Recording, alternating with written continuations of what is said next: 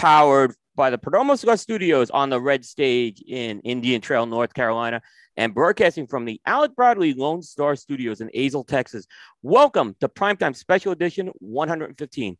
Tonight, we welcome back Jonathan Carney of La Flor Dominicana for our annual Big Game Show. And as always, Primetime Special Edition is sponsored by Perdomo Cigars awarded Nicaraguan Cigar of the Year in 2014 by Cigar Journal. The Perdomo 20th anniversary brand has consistently earned the highest scores in the industry and is a top seller in humidors around the world. The Perdomo 20th anniversary blend requires tobaccos that have been carefully hand selected and are well aged for a minimum of eight years. The Perdomo anniversary is offered in three distinct wrappers a smooth, creamy Ecuadorian Connecticut, a rich, earthy Cuban seed Nicaraguan sun grown, and a dark, oily Cuban seed Nicaraguan Maduro combining these beautifully bourbon barrel aged wrappers with thick, high priming binder and filler tobaccos gives each blend a balanced complexity with layers of rich flavors and smooth, elegant aromas. Perdomo Cigars is a family owned and operated company headquartered in Miami, Florida, with manufacturing and agricultural facilities in Esteli, Nicaragua. Perdomo's highly acclaimed cigar brands include the Perdomo State Selection Vintage, the Perdomo Double Age 12 year vintage, Perdomo 20th anniversary, Perdomo Reserve 10th anniversary, Perdomo Habano Bourbon Barrel Aged, Perdomo Lot 23, Perdomo Inmenso 70, and many more. For great tasting notes and pairing information, check out the new Perdomo website at www.perdomocigars.com. And by Aganorsa Leaf. Great leaf makes great cigars. Aganorsa Leaf stands out because of the distinctive flavor of Corojo 99 and Criollo 98 seeds cultivated by Cuban agronomists on the best lands in Jalapa and Esteli, Nicaragua. When you smoke one of our JFR, JFR Lunatic, Guardian of Farmer Casa Fernandez cigars, you experience the unique taste and aroma that makes Aganorsa Leaf special. Smoke one today and enjoy the signature flavor of Aganorsa Leaf. And by JRE Tobacco. The authentic Corojo leaf is one of the most robust and flavorful tobacco leaves out there. During the golden age of cigars of Cuba, was a leaf of choice to make some of the world's greatest cigars. Because it is one of the most challenging ones to cultivate, it fell out of favor by the 1990s. In the Jamastran Valley in Honduras, Julio Eiroa took on the challenge of growing Corojo from the original seeds. And in 2000, he successfully reintroduced authentic Corojo back to the market. With over 50 years in the tobacco business, from growing and curing tobacco to cigar production, the JRE tobacco farm has been able to continue to deliver products to market with authentic Corojo. Now with JRE Tobacco, Julian and Justo bring their very own brand to market, each containing that authentic Corojo leaf. Aladino is available in 100% authentic Corojo Puro, San Andres Maduro, Ecuadorian Connecticut Shade, Cameroon, or Habano wrapper, representing that golden age of cigars from 1947 to 1961.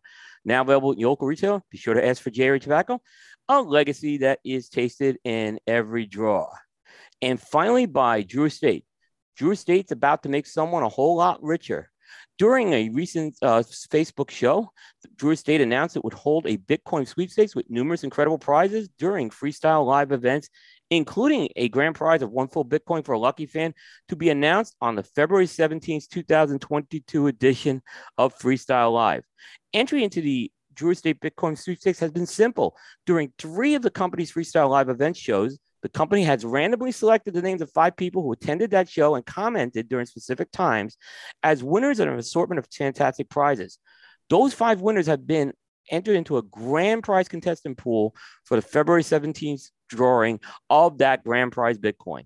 You can find more at www.drewestate.com or you can visit Drew Estate's Facebook page at facebook.com forward slash Drew Estate Cigar. Well, welcome everybody. This is prime time special edition 115. And today is Tuesday, February 8th, 2022. This is Will Cooper. I'm on the red stage tonight in the Perdomo Cigar Studios and Lounge joined by my friend and colleague in Azle, Texas, at the Alec Bradley Lone Star Studios, Mr. Bear Duplessis. Oh, good evening, Coop. Fantastic. It's always great every year to get together for the big game. Uh, in uh, in the spirit of uh, in the spirit of the eve of one of the greatest uh, seasons or or sports uh, kickoffs, we uh, we would normally be celebrating, um, you know, pitchers and catchers reporting here in a few weeks.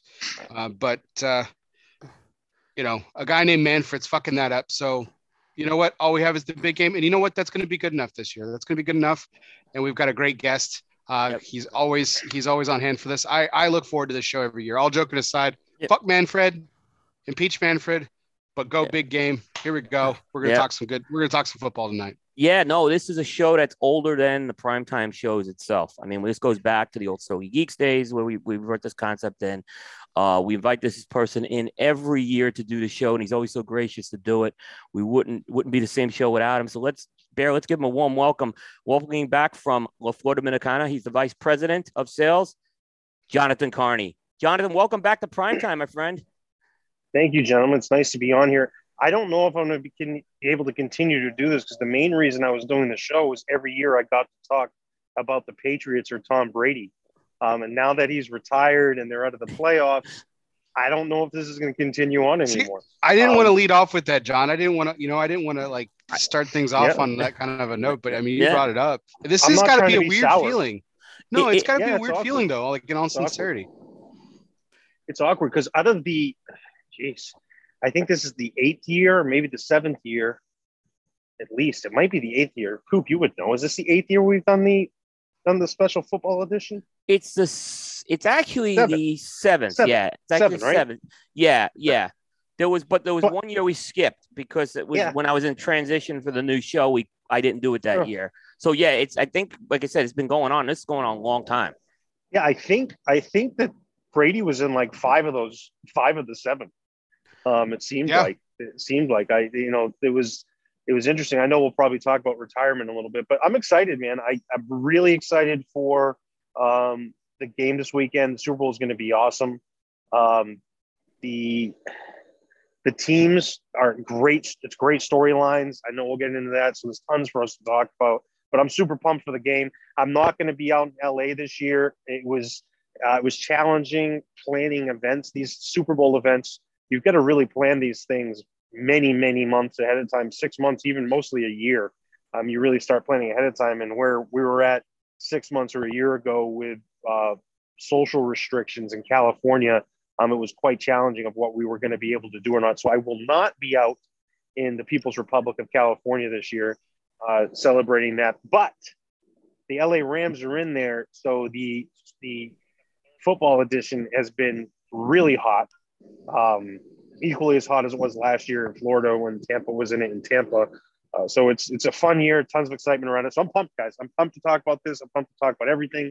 I'm pumped to talk about cigars. This is a very cigar centric Super Bowl uh, because, and we'll get into that. Some of the players, uh, high highest profile players, are massive cigar smokers. Um, there's endless things to talk about. This is an exciting, exciting time to talk about things. And I only talk about Tom Brady for probably 20% of the show time. That's that's uh, less than Terence Reilly would. So uh, um, no, it's uh, you know one thing you fired. mentioned. Just so you know, one thing, one thing you mentioned, John, is is there was talk that this game, the NFL was looking at backup options uh, for this Super Bowl. So there was even a chance if California put something in with, with restrictions that I think they were talking to Texas Stadium about possibly taking the game. So it uh it definitely, you know, there was definitely a lot of uncertainty uh this year. Much like last year, I know there was uncertainty. Uh, but but I think everyone knew the game was going to be played in Florida. It was just a matter of if people were going to be in the stadium or not. So yeah, how many people? The um, you know, there's one. I, I had no doubt in, in my mind at all that it was going to be played and it was going to be played in California specifically because I, this is. I mean, this is just fact at this point. There's nothing more that the leaders and the politicians in California like are taking other people's money, and the Super Bowl is a gigantic money grab. Um, so they would have been insane to not uh, coat their pockets even more uh, than they do over there uh, that had the Super Bowl. So I, I was I would have been floored if they didn't find some way to pull it off, even if it was partial people uh, partial in the stadium or whatnot, or everyone wearing masks, whatever the deal was.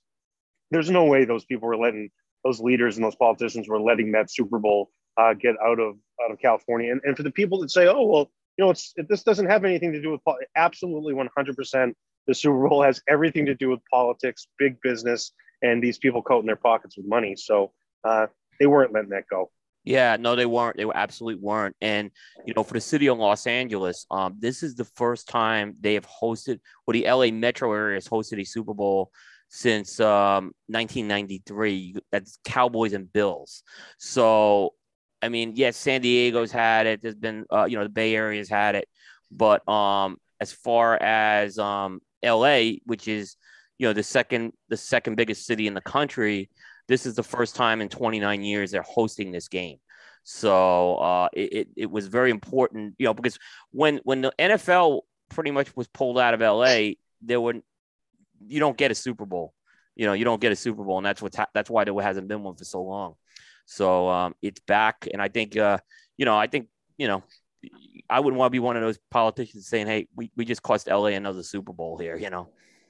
So yeah, and, and the NFL, you know, I, I think the NFL, and I'd love to talk about things that the NFL leaks and the things the NFL does um, in the show. There's some fun things we can talk about the uh, ideal gas law today, uh, which is some fun stuff for us to talk about here a little bit later on. But the NFL is a media machine. Uh, they leaked out information of plans and uh, alternative Super Bowl locations. Hey, we're going to move this to Texas to get LA to get their act Oh, together yeah. and Oh, make yeah. some decisions. That was doubt. put out because hey, if you don't have this decision, we're going to go to Jerry World here in Dallas. I'm in Texas today too. Um, we're going to go to Jerry World here in Dallas, and we're going to do it without a heartbeat. Uh, you know, without missing a beat. Uh, so they leaked that information out and had that out there and put feelers out just to get people excited and uh, that it could go somewhere else. And then that was a that was a sign to them like, hey, we're going to yank this from you uh, if you don't get your act together and decide what you're going to do with some of these restrictions. Yep. Oh, I believe that too. I mean, the NFL, I mean, they've, I mean, I believe they always have a contingency plan for the Super Bowl. I don't think, 100%. yeah. I mean, I remember You, even got, you when have to. you have to, um, there's just d- disasters that can happen that are out of your control. I mean, even so, I mean, I'm even, I remember there was always when, when New York hosted that one game, there was always the talk if, if it snowed in New York. Um, and, uh, not so much that New York can't handle the snow. It's just logistically getting people to that game because it was actually in New Jersey was going to be very, very difficult. Um, so you know they had there were people they were even talking back then about a contingency plan. So no surprises there. Um, but before we kind of get into things, we have a little business to take care of, and then we'll talk about uh, what what I'm smoking tonight and what Bear may be smoking later, right? um, so uh, so I'm going to be writing up in a couple of minutes. We're going to talk about the the special football edition cigar for 2022. Uh, but beforehand, uh, unfortunately, Bears did not make it uh, to the Alec Bradley Studios Yeah, it's- Yeah, it's, Yeah, yeah. We, we, Now, we does it- got four. We got 44 minutes. We, we got 44 minutes according to We're, Bear. we're told that it could show up at, at nine uh, nine central. Yeah. So we'll we'll see what happens. Right. But Bear has to smoke in the meantime, right? We're not going to make him wait. And then if for some reason the uh, the delivery doesn't come, right, then he's not smoking. So, John, we're going to have you pick what Bear is going to smoke in the meantime. And then I'm going to light, light this up Perfect. just in case, like I said, Bear's on alive. Someone's got to take one for the team. So, so Bear, what do you got tonight for, for, for Jonathan?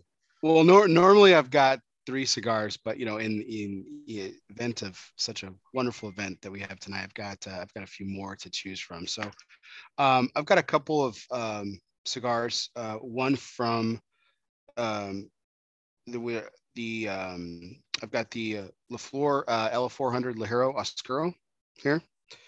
I've got one of my personal favorites, uh, the La Flor Dominicano uh, Oro Maduro as well. So two Maduro selections for you to choose from here, John. Uh, now here the special stuff starts. Um, I've got, I, well, I wouldn't say the original release. The original was unbanded, but I've got an original banded NAS here. Oh, Um, I've got an original Stein 1994. This is actually from the first the first Steins. I, I one of the that- greatest, bought one of the greatest cigars ever, by the way, from La Flor. Yeah. and um, and then the last one has a little bit of a story. Um, and uh, so John uh, was kind enough uh, to take us out uh, to a fantastic meal a couple years ago at PCA, and then we smoked uh, some Andalusian bulls that night. And so John and I got to talking. I was like, "Hey, John, you want to know a fun fact?" He's like, "What's that?" And I was like, "This is only my fourth Andalusian bull." And he hands me another one. He says, "Well, there's number five. Well, here's number five. Been saving it for you, buddy. Here it is." Beautiful. So an Andalusian bull that you handed me personally, or an originally original Stein 1994. Uh, I get an original banded NAS, or if we want to go some classic, great, good old time La Flor Dominican cigars, I've got the Oscuro L400. Um, or the uh, Maduro Oro? So I'm looking at some of the comments here, and everyone, uh, I think the consensus is they'd like me to choose NAS.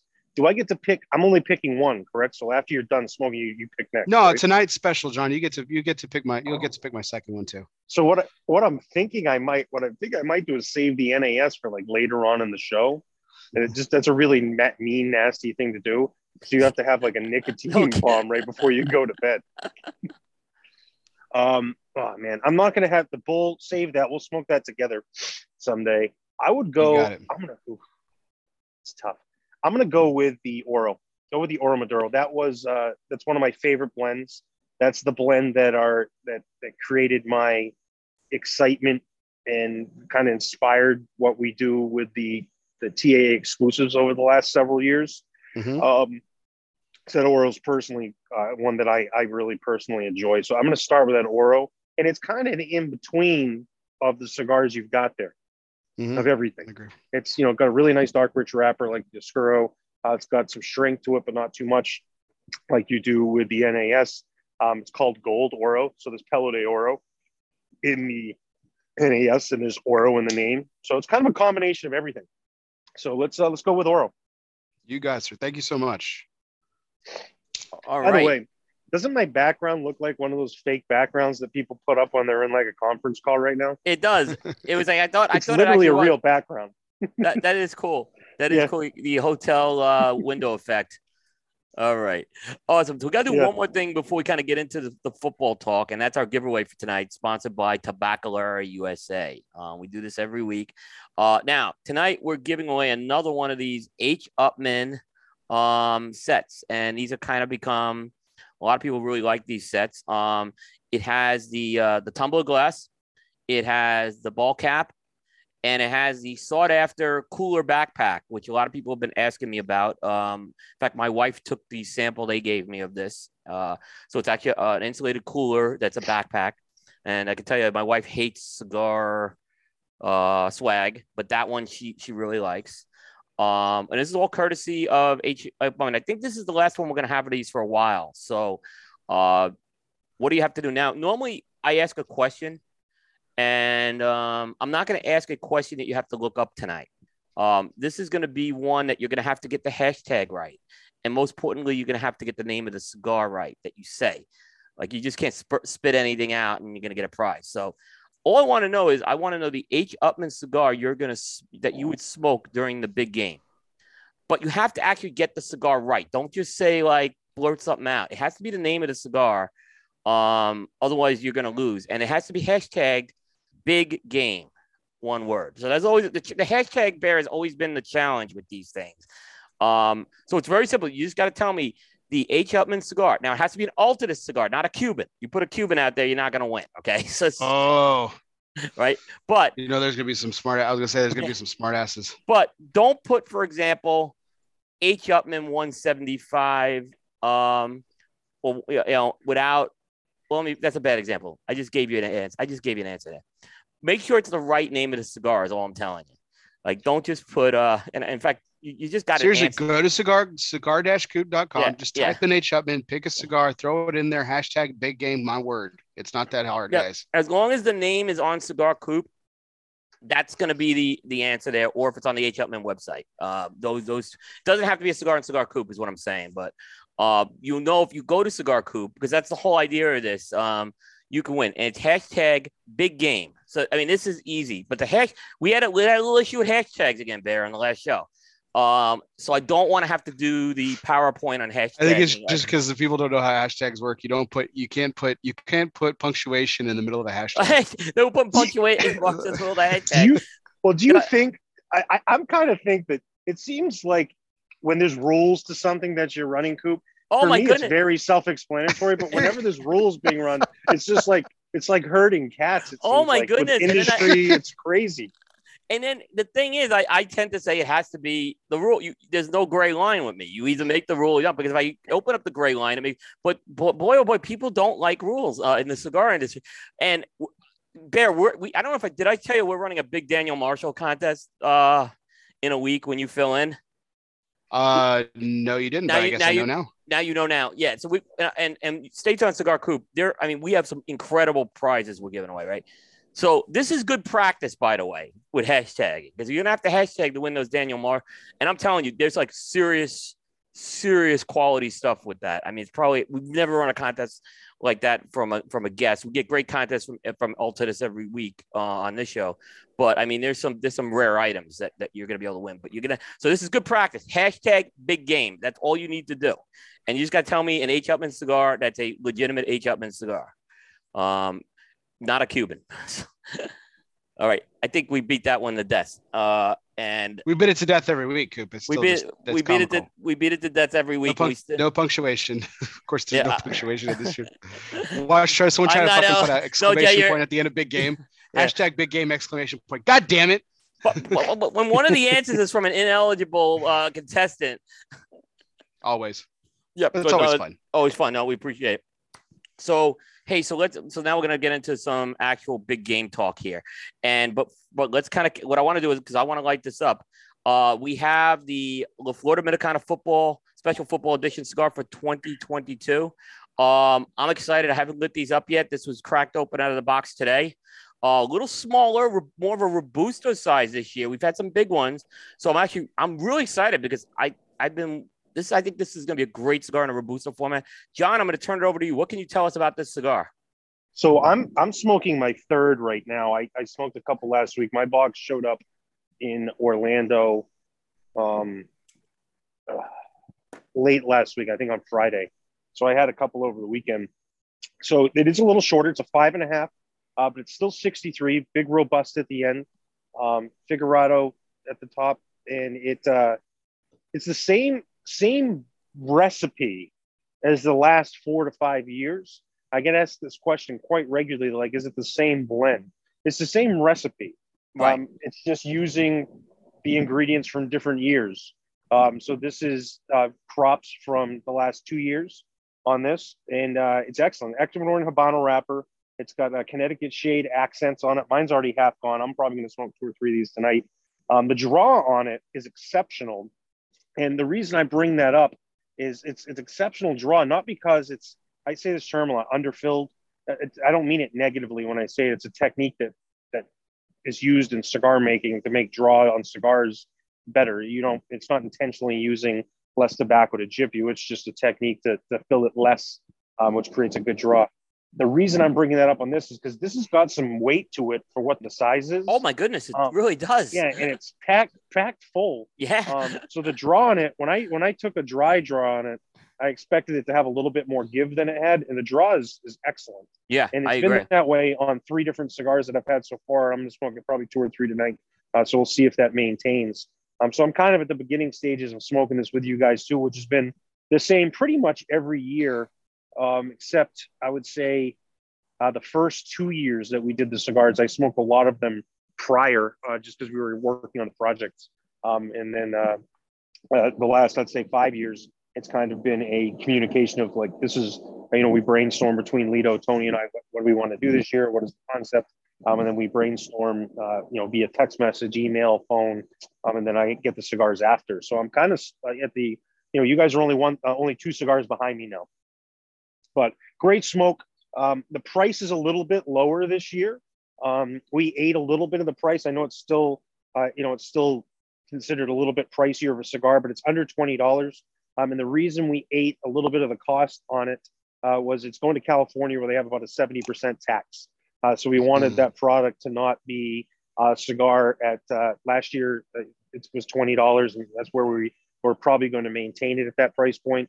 But uh, last year, if we went, if we did what we did last year with twenty dollars, that cigar would almost be uh, over thirty dollars once you had sales tax, tobacco tax, city taxes. Um, some areas it would be thirty-five. Um, so we brought that down so the California retailers could sell it at a more reasonable cost. In the state, still high, um, uh, but that's why the cost was a little bit lower this year. Uh, we ate a little bit of that uh, in sending it out there to California to, to help with the taxes. No, um, and you know the other thing I'll say, John, about these cigars, um, and I've smoked a lot of these, and you've always been generous to bring these to the show, so thank you. Um, and we were talking a little about this right before in the green room. Th- these cigars, I mean, what I would say is smoke some of them now, you know, leading up to the game and enjoy the game, but definitely put some of these away. Um, they have just some of the aging on these cigars, Bear, and I, I, I know you could probably comment on some of this, right? Um, I was commenting on two that have really aged exceptionally. It was the the Georgia one, which was the box press, and Yeah. the Miami one from two years ago, which I have here. Uh, they've aged exceptional. Those two cigars. Yeah, the one from Georgia is is, is looks phenomenal. Um, so John, John and I were chatting before the the, the show, and uh, just because of the the debacle of UPS and everything, um, well, the debacle of Texas and and not being able to deal with inclement weather, but um, and uh, he's like, "Do you have any of the ones from last year?" I was like, "I do." I was like, so I was fiercely going through storage. Uh, I'm still in the process of moving and everything. I, so I couldn't I couldn't find them. So, I, but I did was able to obviously locate some special cigars for tonight. But um, but yeah, no, I think I think they age phenomenally. Um, it's one of the it's one of the unique things about it. Um, you know, I think we we talk about this every year. Um, that this is this is, and you know how much I hate the word how how much I hate the word and how much I hate gimmicky cigars. That's not what these are. Uh, I mean, you know, uh, Litto and the folks at LFD have proved that year and year, time and time again with like the Salomon Unico series, exquisite artisan, uh, beautiful cigars that smoke phenomenally, made with amazing tobacco, and um, have and uh, you know, Fleur has been one of my. I mean, everyone Yeah. knows it's my brand. It's the reason I'm here. Uh, I love I love the cigars. I think they age phenomenally. Uh, there's there's you know there's a bunch of stuff about it. I think I also had another major epiphany while John was talking there, Coop. He was talking about the draw. You know, John, you were talking about how the draw is like, and you mentioned the term underfilled and everything. But what I would say about the Flor Dominicana cigars overall, and Coop, you can feel disagree, disagree with me. You know how we always talk about that ideal draw that you and I enjoy, where Yeah. it has that slight resistance. Ben calls it the it's- milkshake drawer. Yeah. Yeah, that's pretty Mhm. much every LFD I've ever smoked. Yep. I'll tell you, it's one thing that's really interesting. Just a couple things that you mentioned on that pop some things in my head. Um, you know, we, we've done a lot of artisan work with tobacco, with the the gourmet smoke sessions specifically. Um, with during COVID, uh, there's a lot of designs, and those got a little more elaborate. Um, it- I, I don't, I don't necessarily think the term gimmick has to be negative. Oh, I Um, do. You know, that's fine. Is the is the cigar itself is high quality? It's just as high quality as anything that we would ever make. Um, yeah, is the football and the stripes on it gimmicky? Yeah, it's the Super Bowl. Um, you know, it's a special occasion. It's commemorating something. The gourmet smoke sessions had cigars that commemorated anniversaries, commemorated holidays. Uh, uh, we did one for the military uh, during Veterans Day. Uh, so there's a little shtick to it, but I don't think gimmicky necessarily has to be negative. And maybe I think sometimes they use people use the wrong term. Maybe maybe a shtick is what it is. You know, hey, the shtick about this cigar is that it's the football edition. Um, you know, some of the I, I mean, I was in a shop today that uh, you know, I saw General Cigars came out with one called the Fu Manchu. I mean, talk about an actual gimmick that works. I talked to people about it. I said, "How's the cigar sell?" They're like, "It's out of control." I was like, "That's crazy to me." And they're like, "Yeah." And they go, "It's people want that stuff." Uh, so people do enjoy it, and we enjoy it. Uh, you know, we're sitting here talking about it. This is bringing us together as a cigar. Um, so I think that's a special thing. And uh, it, where gimmicks are real and where they're negative is when the product stinks. You know, if the cigar was rancid and awful and gross, and, and I'm sure there's some people that think it's gross, and that's fine. They're they're welcome to have their own opinion. Uh, but for the most part, I would say that people with discerning palates and people who understand premium cigars respect the cigar for what it is, whether it fits their palate or not. Um, the quality, the consistency behind it. Uh, but there are things that go out there that are just bad, you know, uh, that don't work. Yeah. Um, and then the last one you said was you're talking. We talking about the age on this. I was having a good conversation with an old friend of mine uh, who just moved back to Florida a couple weeks back. We were sitting last night, and we were talking. We, we were having cigar conversations that we had about 15 years ago, and we always talked about brands that aged really well. Um, and LFD was the one that we always used to talk about before I was with him. And he's like, man, he goes, he goes, the pro, he goes, the thing I love about LFD, he goes, I love aging them. He goes, they don't get me wrong. He goes, they taste great. He goes, but the way they age is just so unique. Yeah. Um, Right. you know, and I said, no, I, well, I agree with you. I go, there's a lot of cigars that I have that I've sat on with LFD um, you know, double Ligero specifically, and and the fuller Mm-hmm. body ones, but even some more medium body blends of of the brand. Uh, it, it's it's a line that ages really well. Full, rich tobaccos age really well, and that's really what most of our you know most of our lines about. Yeah, the you know- naturals I the love. I'm sorry, Coop. The No, you're good, man. naturals I, I love. I love. I love it with age. That it brings out. So the naturals, particularly like the chisel, the double Ligero, like the 700, like they're stronger than the Maduro because that Maduro sweetness helps that that strength of those blends, like off the shelf. But what happens in my experience of aging them in particular, it, what happens is that with the the natural versions of those cigars, is a lot more sweetness comes out of that tobacco and it almost uh, i mean it it it it brings it's and it's a different sweetness than the than you get with the maduro. It, it, it it's a whole other dynamic that just is it's truly unique it, it's that la canela tobacco you know it has to be you know it because i mean we all use different wrappers on different cigars and stuff it, you know the the common denominator is is is what's in the is what's in the cigar and that's that stuff is obviously very unique it's proprietary and um yeah it it really really lends to aging really well Yep. Yeah, and you know, I'll say this: this is a, you know, there's a lot of stuff going on. We're not going to get into it tonight on the whole debate about responsible marketing and candy themed cigars and um apples and oranges ca- Coop. apple. if, that- yeah. if that's where the if that's the road you're gonna go down on this that's apples and Well, well, but but you know, here's the thing. I, I have been a little vocal on some of this stuff, right? And the biggest excuse I give to from cigar companies is, oh, we just want to have fun, right? I, and I understand that, but this is a cigar that's fun, and you don't have to worry about like uh, you know, Okay. basically, basically having a cartoon character on it. You know, yeah i didn't know where i didn't know where you were going no, this is that. this. yeah, well, you could I'm going with it. I'll go there. This is not Fu Manchu. You know, so, it doesn't. It You does know, I'm not. not calling them. I'm not calling them out. And By the way, they don't mind if you get called out. They make a ton of money off of doing They're, it. they're making, They making want to have fun, that- but the reason they do is because they make money. they're making That's money, exactly, and it's the only reason why. And and guess what? They're making money, and guess what? It's keeping. Do I say the word relevant? Is that a bad word these days? Uh, but hashtag just don't soon. take a Ha- just don't take a picture with everybody in the group together Yeah, with a I screenshot mean, of us. we're- I mean, All right, shit, I already did that, John. I already took a picture of you in the cigar. God damn it. Darn. I'm, but- I'm losing. I'm losing tonight, man. But man, but yeah, so and then and this has always been a fun cigar to smoke. Um, like I said, and it's a fun cigar to pick back up uh, as well because Bear and I are big aging nerds. We haven't done a La Flor experiment. I know we were talking about. I think we were we were looking at a couple of candidates though to do a La Flor it's one. it's it's always it's always on my list. Yeah, I think that's Um, gonna probably be the next one we well, do. the big challenge with with us and aging stuff too uh, recently is especially the last two and a half years uh, with the covid situation and whatnot we had just finished a very significant factory expansion right before covid hit about two months before um, and we almost nearly doubled the size of our production abilities and then covid hit and we were at partial production and closed uh, closed for three months partial capacity 20 below 50% for another five to six months.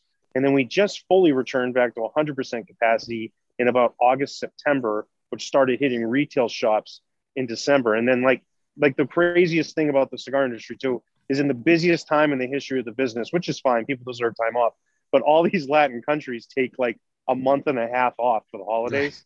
So everybody's getting their butts kicked. You have these great ends of the year, and then you like take one he- one month off, which is essentially like taking two months off by the time everything gets caught up. Um, so it's hard to it's hard, I think, for some people to age some of our cigars now if you smoke LFD regularly, as we've been playing catch up and as the industry been playing catch up. You know, we've still been producing a, a pretty much the same amount of cigars we produced Yeah. four or five years ago, which certainly is not enough Yeah. for now. Uh, but we're, we're getting towards that way. But it is hard if say say you like aging cigars, but you also like smoking the ones that you smoke. You know, if I want, if I'm a 700 Maduro smoker, it's going to be hard for me to sit there and put a lot of them aside because I might not be able to get them for a month because the demand's so high and the production schedule's uh, been increasing. So I think it's a hard brand. It's been a hard brand for people to age over the last few years, but it seems when you have scarcity and rarity that that then becomes cigars that get aged. Um, you know, you look at some of the the Cuban auctions out there, uh, things you just can't get, things that were very limited edition. What makes them more limited edition by putting age on them and sitting on them. So, uh, you know, it's a really interesting concept and of the aging and how different brands would age based on the product themselves and then based off uh, the nature of the business at the same time. Yeah, yeah. But uh, I the one thing you know again with this cigar too, it's something to always. It's kind of you know it's, it's something to always look forward to too. Uh, I think now it's you guys have been doing this. I want like you said eight years. I mean, the first one you did was that Glendale Super Bowl, right? That that that was mm-hmm. the one I believe was the first one.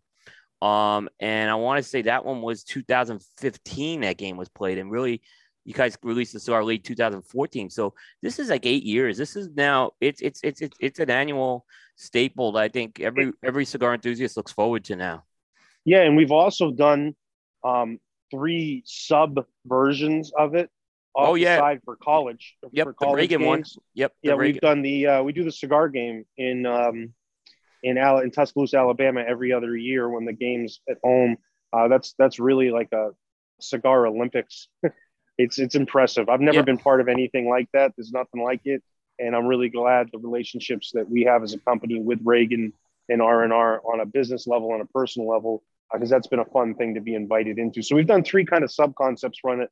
Uh, obviously, not as big of a scale as uh, as an entire state, but uh, but yeah, it's been a really fun project, fun program. Yeah. Uh, one of the biggest misconceptions that I get out there, um, I read it quite regularly on uh, Half Wheel every year. The Half Wheel comes out with a story. they say that it comes out with um, that it's only for the it's for the state that the Super Bowl is held in, and occasionally it's been released in other states, like where the teams that have been. We've never released it for any other state uh, other than where the Super Bowl's at. Um, so it, it, hasn't been released to a teams. I I actually got a request from our friends up in Pennsylvania. I'll say it specifically. Our friend uh, Anthony Mazzola, he's with Holt's. Holt's, uh, he called me up after the Eagles won the Super Bowl, which was kind of a a tough subject for me uh, because I'm a fan, and it was a great game. Man, uh, but he but he God, the me. guts on that guy. oh, he, he, calls me and he's like, "Hey, hey, Carney," he's like, "I got a question." He goes, "This is Maz," and I go, "Okay, yeah, what's up, man? How you doing?" I go, "Congratulations on the win." He's like, "Hey, would you would you guys be interested in doing a release for us uh, for Pennsylvania and in Philly for the Eagles winning?" He goes, "It would be a great idea if you released the cigar." To the state or the area that the team that won the Super Bowl in. I said, Maz, you know what? I go, you're right. That would be a really good idea. I go, however, it'd be really unfair because I'd be releasing it to New England every other year. Um, so we we didn't do that, um, and I got a little jab in there at the same time. Uh, but I, I, think I think some people ended up buying um, buying some other cigars in there because that that Super Bowl was in Minnesota. Um, so it was a really interesting dynamic because it was the smallest state in regards to cigar exposure um, and also a smaller population state, really, uh, that, that the Super Bowl had been hosted in. So that was a really interesting uh, dynamic of, of how to produce that and how many were produced.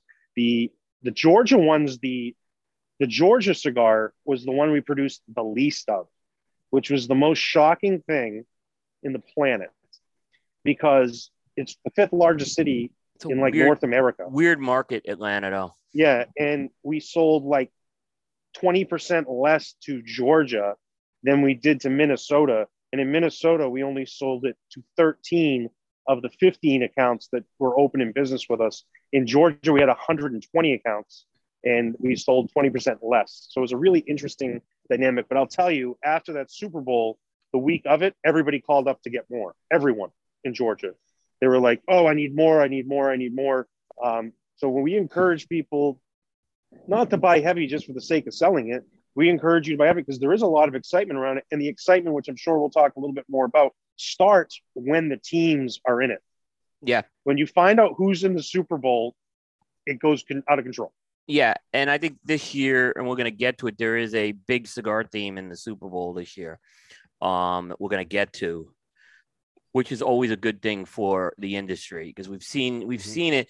But I think this is the first year, obviously, with Burrow uh, you know, in the game where it's it's leading into the game. Not so much, you know, I remember when uh when New England won the game over Atlanta, uh was it Atlanta or the Rams when the Padron series came out? It was one of those where he brought it, out It the, was uh it was when the Patriots beat Atlanta. They, yeah, uh, I thought it was Atlanta. Yeah, beautiful yeah, it was box. Comeback. I mean, it was incredible. Yeah, yeah, yeah. And he said they were 50 year old Padrones. He was a little wrong on that, but nonetheless, he was gifted that from uh, Mr. Padron um, on that. So so it was a it was a big deal for that. Um, you know, it gave the industry the industry always loves getting a little bit of that mainstream exposure. All right. Um. So yeah, let's kind of let's kind of get into a little football here, and we'll, I'm sure we're going to get back more to cigar talk. Um. So let's kind of look. I have a couple of farewells that, um, and I put question marks with these in the notes, and I'm going to just ask the question point blank. We're going to get to it. Jonathan, you have kind of brought some incredible football knowledge. Okay. Over the years of doing this show, I think none more so than when you picked Cam Newton to go to the to the Patriots before anyone else. And I'm going to give you last year when you broke down Brady's career. I think you were doing that before ESPN was doing that. So they think I, I, I'm I still am convinced that ESPN watched last year's show how John Carney broke the Tom Brady career up into three separate careers, three separate well, Hall of Fame.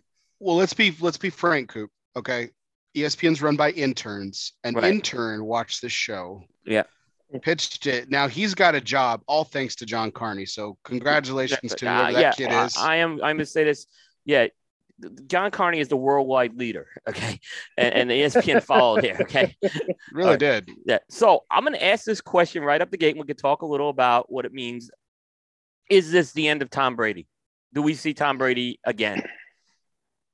I I would highly, highly doubt it. Okay. I I've always felt because Brady said about when he got to 40 he said, I'd like to play until I'm 45. And he essentially did that. He didn't play past 45. His birthday is always already right before, right is in August, right before the season starts. Um, should be a national holiday and and should be something that the Catholic Church should uh, should look at granting him a sainthood. Terence, get to work. But, yeah, yeah, Terence, yeah, he's a, a resident Catholic. Yeah. So the um, the the, the amount of effort that Brady puts into the game year round in his body to be ready to do that. And some people say, oh, he cheats this and that. We can talk about that stuff later uh, with the, I just said the ideal gas law, uh, which the NFL is heavily, heavily walking back right now. um, the, the mental side of it, once you turn that off, um, it's very different. And it's not like he turned it off against his will. Uh, you know, you have a lot of players that retire from the NFL and or they get done playing the NFL because they got older or the way the collective bargaining agreement works, older players aren't uh, cost more money, you could sign three young players the price of one older player. Mm-hmm. Um, you know, and there's some exceptions if you're a big star in the league. Uh, you know, like James Harrison played till he was a little older. He played because when James Harrison signed on your team, uh, it sold jerseys. You know, he has revenue that comes with him. If you're a second tier player in terms of recognition or third tier, when you sign up, you don't sell a lot of jerseys. You don't bring a lot of revenue other than your gameplay on the field. Um, so Brady left. Those guys want to play. Brady left because he he and his family decided it was time for him to take the next step. So mentally, that step's very different. He, he cognitively turned the off switch. Now, I don't think he's ever going to fully turn it off. I think it's probably something you can think about. He did mention today, I believe, that never say never. Uh, but I would I would highly doubt it. Um, that he would come back would have to be a perfect situation. And there's not a lot of those and not a lot of guarantees. And the more time he takes off, the more of that time that gets filled doing other things. So uh, I, I, would highly doubt it. If he left, you know, Brett Favre, well, you know, I, Bear and I were talking back and forth about this. Mm-hmm. When Brett Favre left, he didn't leave Green Bay because he really wanted to. He left Green Bay because Green Bay was like, AR 12 is here and the guy's going to play. Um, and he won the Super Bowl quickly. Uh, you know, he was more talented than Favre was at that point in his career. Um, so Favre kind of stuck around. And had he not had the situation where he was taking pictures of his genitals and sending it to lady, uh, the lady reporter, he might have tried to play another season. He, he outplayed what he needed to do, and then you know he kind of left not on his own terms. So it's kind of a situation. He kept coming back because he really wasn't done playing. Um, you know, he was kind of being forced along. Brady, a very different approach. He chose to press the off button, whether he wanted to do it or not. He was the one after Adam Schefter did it for him that hit the switch. Were you were you surprised? Did this catch you? Did you think he may come back for one more year? You did, was there anything that you sensed this year that he might that he might retire? After the game, after the game was over and they lost, and he walked off the field. I, my my father was watching the game with me, and I said to him, I said, "He's done." He's like, "Yeah, I think so too." I, I just I, I he came back this year because I think he might have been done last year if they lost, if they didn't win the Super Bowl. Um, he came back this year because they won the Super Bowl. They had the entire team coming back. There was an extra game in the season. So, in his mind, we can try to run the table here and win more games than anybody else has won. And we can try to win another Super Bowl if everyone stays healthy. Yep. And I'll tell you, they were really one, they were one player away. They were an Antonio Brown talent. And him, he kind of screwed Brady by throwing that little fit indirectly, whether that's what he was intending on doing, or they were Chris Godwin away from uh, from winning that game. I mean, the way they came back at the end, uh, you know, they wouldn't have had to come back like that if they had just one more gifted, talented guy out there making things happen. Uh, because it was really Gronk and Mike Evans, and nobody else was really doing much on offense. And their offensive line sucked uh, at the end. They had a lot of injuries. They did. Uh, you know, the injury bug hit them hard. Um, but he came back to try to win one again because the team was coming. If he'd lost a year before, I think he might have uh, he might have taken a step back and really considered it further. But I think it was an easy decision for him to make that because hey, the team's coming back. Let's try to win another one and make some more history. And then it was over, and I think he he put everything that he could into that one. Uh, you know, and that his family was willing to do, and then he's decided against it. So I wasn't shocked. I've been preparing for it. Um, it was sad, you know. It wasn't I wasn't upset. I was happy. I know there were some people that were in New England and Tom Brady fans that were upset. Oh man, it was awesome. Like what a what a great 22 years. I've been watching him since I was in high school. Uh, you know, it was amazing. Do, does he retire the MVP this year? I think he ought to be the MVP. I I mean, Um, I get, if you, you looked know, at how I- the regular season was, he, I he agree. led the I- league in touchdown passes, led Yeah. in yards. Um, he he had one of the most efficient seasons. He had a better season even without the extra game Yeah. than he had in other previous years that he won. Uh, than he won. Uh, that you know that his teams won the Super Bowl. Um, that team was really about Tom Brady hundred percent.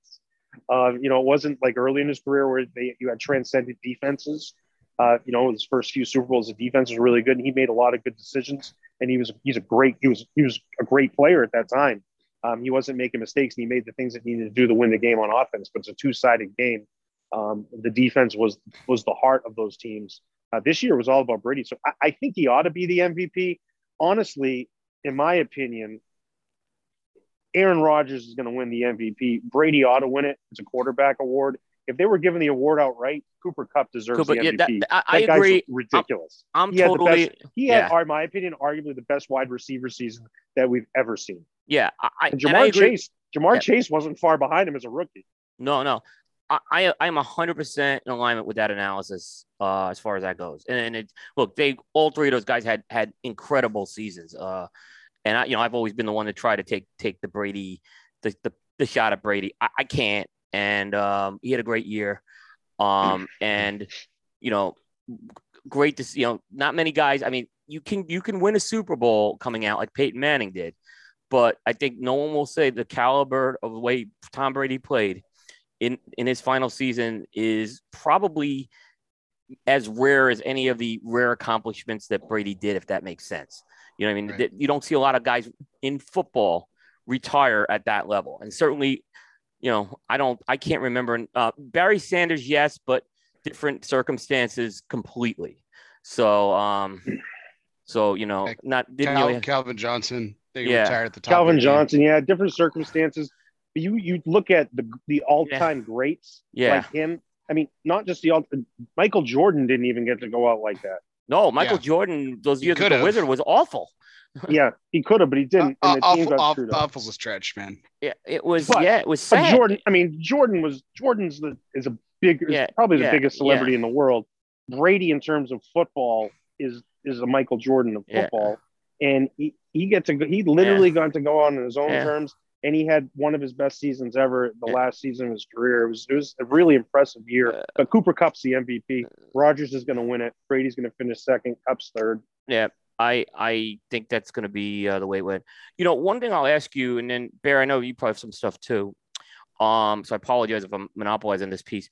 The whole the whole thing about okay, so I was this is what I was surprised about. I thought Brady was going to sign that do that one day thing with the Patriots, and and because Montana did this, he went to Kansas City for two years, and then he signed the one day contract with San Francisco to retire. that caught me by a little by surprise that maybe there was a little more tension with the Patriots and Brady than than a lot of people thought.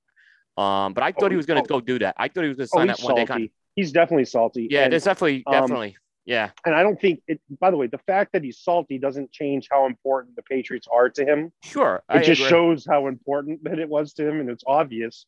There's 20 of the 22 years, but absolutely he's salty. Yeah. He knew that he already thanked the Patriots when he left. It was a great thank you and whatever, it was beautiful. Yep. So when he retired, it was like I already said thank you. Now I can kind of rub it into him a little bit, and I'm going to force them to come back and be real classy. Which Kraft was classy with Sure. his response. He immediately put out responses. Belichick put one out. Uh, called them. I mean, it was a back and forth. You're the greatest ever. I'm the you know you're no coach. You're the greatest ever. It was great stuff, but absolutely he's salty. I mean, he's talked about it. How he you know he, he had, that's where he wanted in his career. That's where he wanted to be. Things didn't quite work out the way that it should have uh, you know, in his eyes. So yeah, and and by the way, I don't blame him. Good. no, He, he worked his butt off to be able to be salty. So when people are like, "Oh, I can't believe he, you know, he crapped on New England," this we didn't crap on him. He just didn't thank him, and he wasn't going after me as a fan. He was going after them. And by the way, all of us felt the same way for the most part. That's kind of how it went down. So hey, I'm I'm in the road, and uh, and I'm going to snub you on the way out. Um, but it doesn't matter because you can't snub the Patriots. It's 20 years of his career. sure. He was a he was a rented player on a with a really good roster, and they won a Super Bowl, and it was great. You know, 95 percent of Brady's accolades in his career are in New England. He's a Patriot again. I read this piece online. It doesn't matter what was said. It doesn't matter if he's salty. At the end of the day, Tom Brady's a New England Patriot, and that's how he's going to retire. And it doesn't matter what goes from there. I mean, he will. There's going to be a day here very soon, the next several months, next season, where it's like Tom Brady Day. Streets are going to get named after him. Yep. They're going to go nuts in the stadium. People, kids are going to take school off. It's going to be a national holiday in New England, and he's going to be celebrated, and it's going to be amazing, and everything's going to be right again. Uh, but in that time, yeah, be salty. It's yeah, absolutely go for it. I, I loved it. I thought it was awesome. I love passive aggressive. I- and, and by the way, I don't. You know, I, I, I've you know me. I always find a way to pick on Brady. I, I'm not picking on Brady on this one. Um, and I think I think, and I, I I'm 100 percent in agreement with you on that as well. You know, he did his he did he did say goodbye to New England. Uh, look, there were a lot of there were a lot of New England fans who, who stood behind him for two years. Um, and that that's that was I don't know if I ever remember another athlete in sports where that happened with. I mean, I was really I was actually thinking about this. Well, it probably would have if, but I mean, this is the only time we've ever seen someone actually leave and still stay at the top of their game. It's not like Emmett Yeah. Smith going to the Cardinals yeah. and then gets the record. I mean, yeah, Cowboys fans, I think were happy for him to get the record, but with the Cardinals and everything. But I mean, happen- I mean, yeah, he was a shell of himself. You just mentioned Jordan. But it didn't happen know- with the Bulls fan. The Bulls fans didn't go become Wizards fans day one. Is what I'm saying. Yeah. Yeah, but, but you also got to look. I mean, at that point, it was Jordan had retired and probably could have stuck around because he retired at the top of his game. If he stuck around a couple more years and they put kept that team together, they probably win a couple more championships. But the the only other way to describe it is, I mean, he spent. It would be like Jordan leaving the Bulls and not retiring, and then going to another team and winning. Like you're gonna be a Jordan fan still, and Jordan transcends all of it because even the people that that and Brady will this in time. But I mean, Jordan got booed everywhere, but everybody loved him. I mean, nobody doesn't doesn't have a positive thing to say about watching Michael Jordan play basketball. The only other comparison would be like, you know, Brady played his entire career there, went somewhere else, and then won a championship where, and then New England was terrible. Uh, you know, it was just for the very next year they win the Super. He wins the Super Bowl, um, and then you've got the, the only other comparison would be like a LeBron James, but he jumps he's jumped around several times in his career in his prime to different teams. So he spent just as much time on other teams as he did in Cleveland. So it's a really different thing. Um, if you explain people that you know that are at the top of their game, um, it's it, there isn't anything like it. It, it you know Yeah. it could have been Well, Joe Montana if he went to the Chiefs and won a Super Bowl, but it didn't happen. No. Well, for all the salt that Tom Brady carries with him and everything, that chip on his shoulder and everything, like he's not as polarizing as a LeBron James. No. You know, like you Well, said, Jo- Jordan look transcends it. Yeah. Jordan transcends it too. Like Jordan, no one, yeah, no one looked back. No one can look back on watching Jordan and saying that he sucked or like he wasn't the like he wasn't what everyone knows him to be. You know, there's there's Brady and him are kind of I, I wouldn't put Brady. Oh, I gotta watch my words carefully here. I, I, I wouldn't necessarily put Brady in that Jordan esque like echelon, but I mean he's close. I mean, I mean he's the greatest of of this particular sport. You know, the greatest champion. You know, arguably the greatest player, and um, and it's, but it's interesting. Like I like I, I think for all the people that don't like him, I, I think in a couple years they're it's gonna have that Jordan feel. I don't know mm-hmm. how you feel about it, John. Like I think people are gonna look back at this. Like I remember watching the comeback against Atlanta, and my brother and I weren't together. My brother was we were texting each other watching this. He's like, "Holy shit, man! What are we watching?" I said, "You're watching the greatest of all time. Just sit back and watch and enjoy this." We, we almost saw that we're again. Never gonna see it again. We almost saw it again this year. How how how strange is that? That you know, mm-hmm. I mean, think about Tampa being well, down in that game. It was twenty-seven to three, right? the yeah. reason Jordan transcended it so much quicker is because he was also violently charismatic. Um, Brady's charismatic, don't get me wrong, but he's he's a little bit quirky compared to Jordan's very normal. Um, you want to be like Mike. He's just he's normal in the way you interact because he's on TV. He you every time you hear him talk, he, he's speaking from his mind. All the commercials, um, everything. I like the songs. I want to be like Mike it wouldn't if, if they did a I want to be like Brady, I want to be like Brady, dude. It'd be like it'd be a joke on SNL. Like that's how yeah. it would happen. Um, you know, so Jordan was very very charismatic, whereas Brady isn't that type of guy, but he is very charismatic. He's a star. Um, and but he's you know his winning is such a level that we've never seen before that we're going to get to learn a little bit more about him and see a little bit more about him after and then once you take away the competitive side of it you know, then people start to endear a little bit more towards it. I, I think the closest thing we would have seen, we will never see anything like Michael Jordan ever again, um, especially in these times where you have everybody on social media. I mean, one of the big things with Jordan is we never, you know, he didn't have a Twitter account that if something came up, you got to hear what his opinion was. Yeah. Um, you know, I, I, know what LeBron James, I, I personally like LeBron James. I do too. I know what his opinion is on Me everything. Too. I don't like, agree I don't with it, and I don't agree with his. I don't agree with LeBron. I don't agree with a lot yeah. of them, but I yeah. agree with a lot. I do agree with a lot of them too. I think he's a very philanthropic. I think he gives a lot of money and charity to I schools win. and kids. Yeah, the guy's great. Yeah. I mean, he's he's you don't hear a bunch of crap about him out there. Uh, you know, acting up. Maybe he is, but I don't know. We don't hear it. Yeah. Um, but you know, we're not going to see anything like that. But in the NFL, if you took Brady's statistics and his accolades, records, and championships and gave those to Peyton Manning, Peyton Manning would be like a Michael Jordan. Yeah, for the NFL just because of how charismatic he is 100%, naturally. Yeah. Uh, that that would be that. Now he doesn't have that, so he's not. But he's huge because of the charisma that he has. But he had all of that. The, Peyton Manning with all. If you put Peyton Manning and Brady together, they would. It would be the biggest star in the history of sports. All right. It's the yeah. it's his affability. Like, you know, Jordan has this affability that's just like he he's just like you would mention, he's just good natured. He's a normal person. He seems like someone that you could carry a conversation with. Like Bra- Brady, LeBron, if we're like we're, we're we're we're kind of throwing a couple of these people in here. Okay, and I'll even throw Rodgers into this. Like they don't have that approachability. Like I I mean I I like all those guys. I could totally see myself going up to Michael Jordan and having a conversation. I don't know if I could do it with those other guys as easily. Um, it's they just they just don't have that approachability. They don't have that good naturedness to them and I, you know, I think a lot of that has to do with, I mean, I think there's a lot of that has to do with the fact that we grew up watching him, John, you and I, and and and to to you know a little bit lesser extent, uh, Coop, you were you know you were a you were a young adult when Jordan was in his heyday, um, but I think it's because we grew up with him a little bit, and like I said, I think time's going to do Brady a lot of favors mm-hmm. in this in this regard, and and and and perhaps LeBron too. Um, but I think that that's that's just just just just part of his personality. I've always liked it. Um, I've always liked Brady pissed off. I've always liked Aaron Rodgers pissed off. When they're mad, they play better. Um, they've always had that chip on their shoulder, like they've had something to prove, and I fucking love it because they go out and they just they kill everybody. Yeah, I mean, I don't know what you think, guys think, but I don't think this is the last we see of Tom Brady in football. I think he's going to take a little time off but I think there'll, there'll be some capacity he comes back in in this game in the next five years.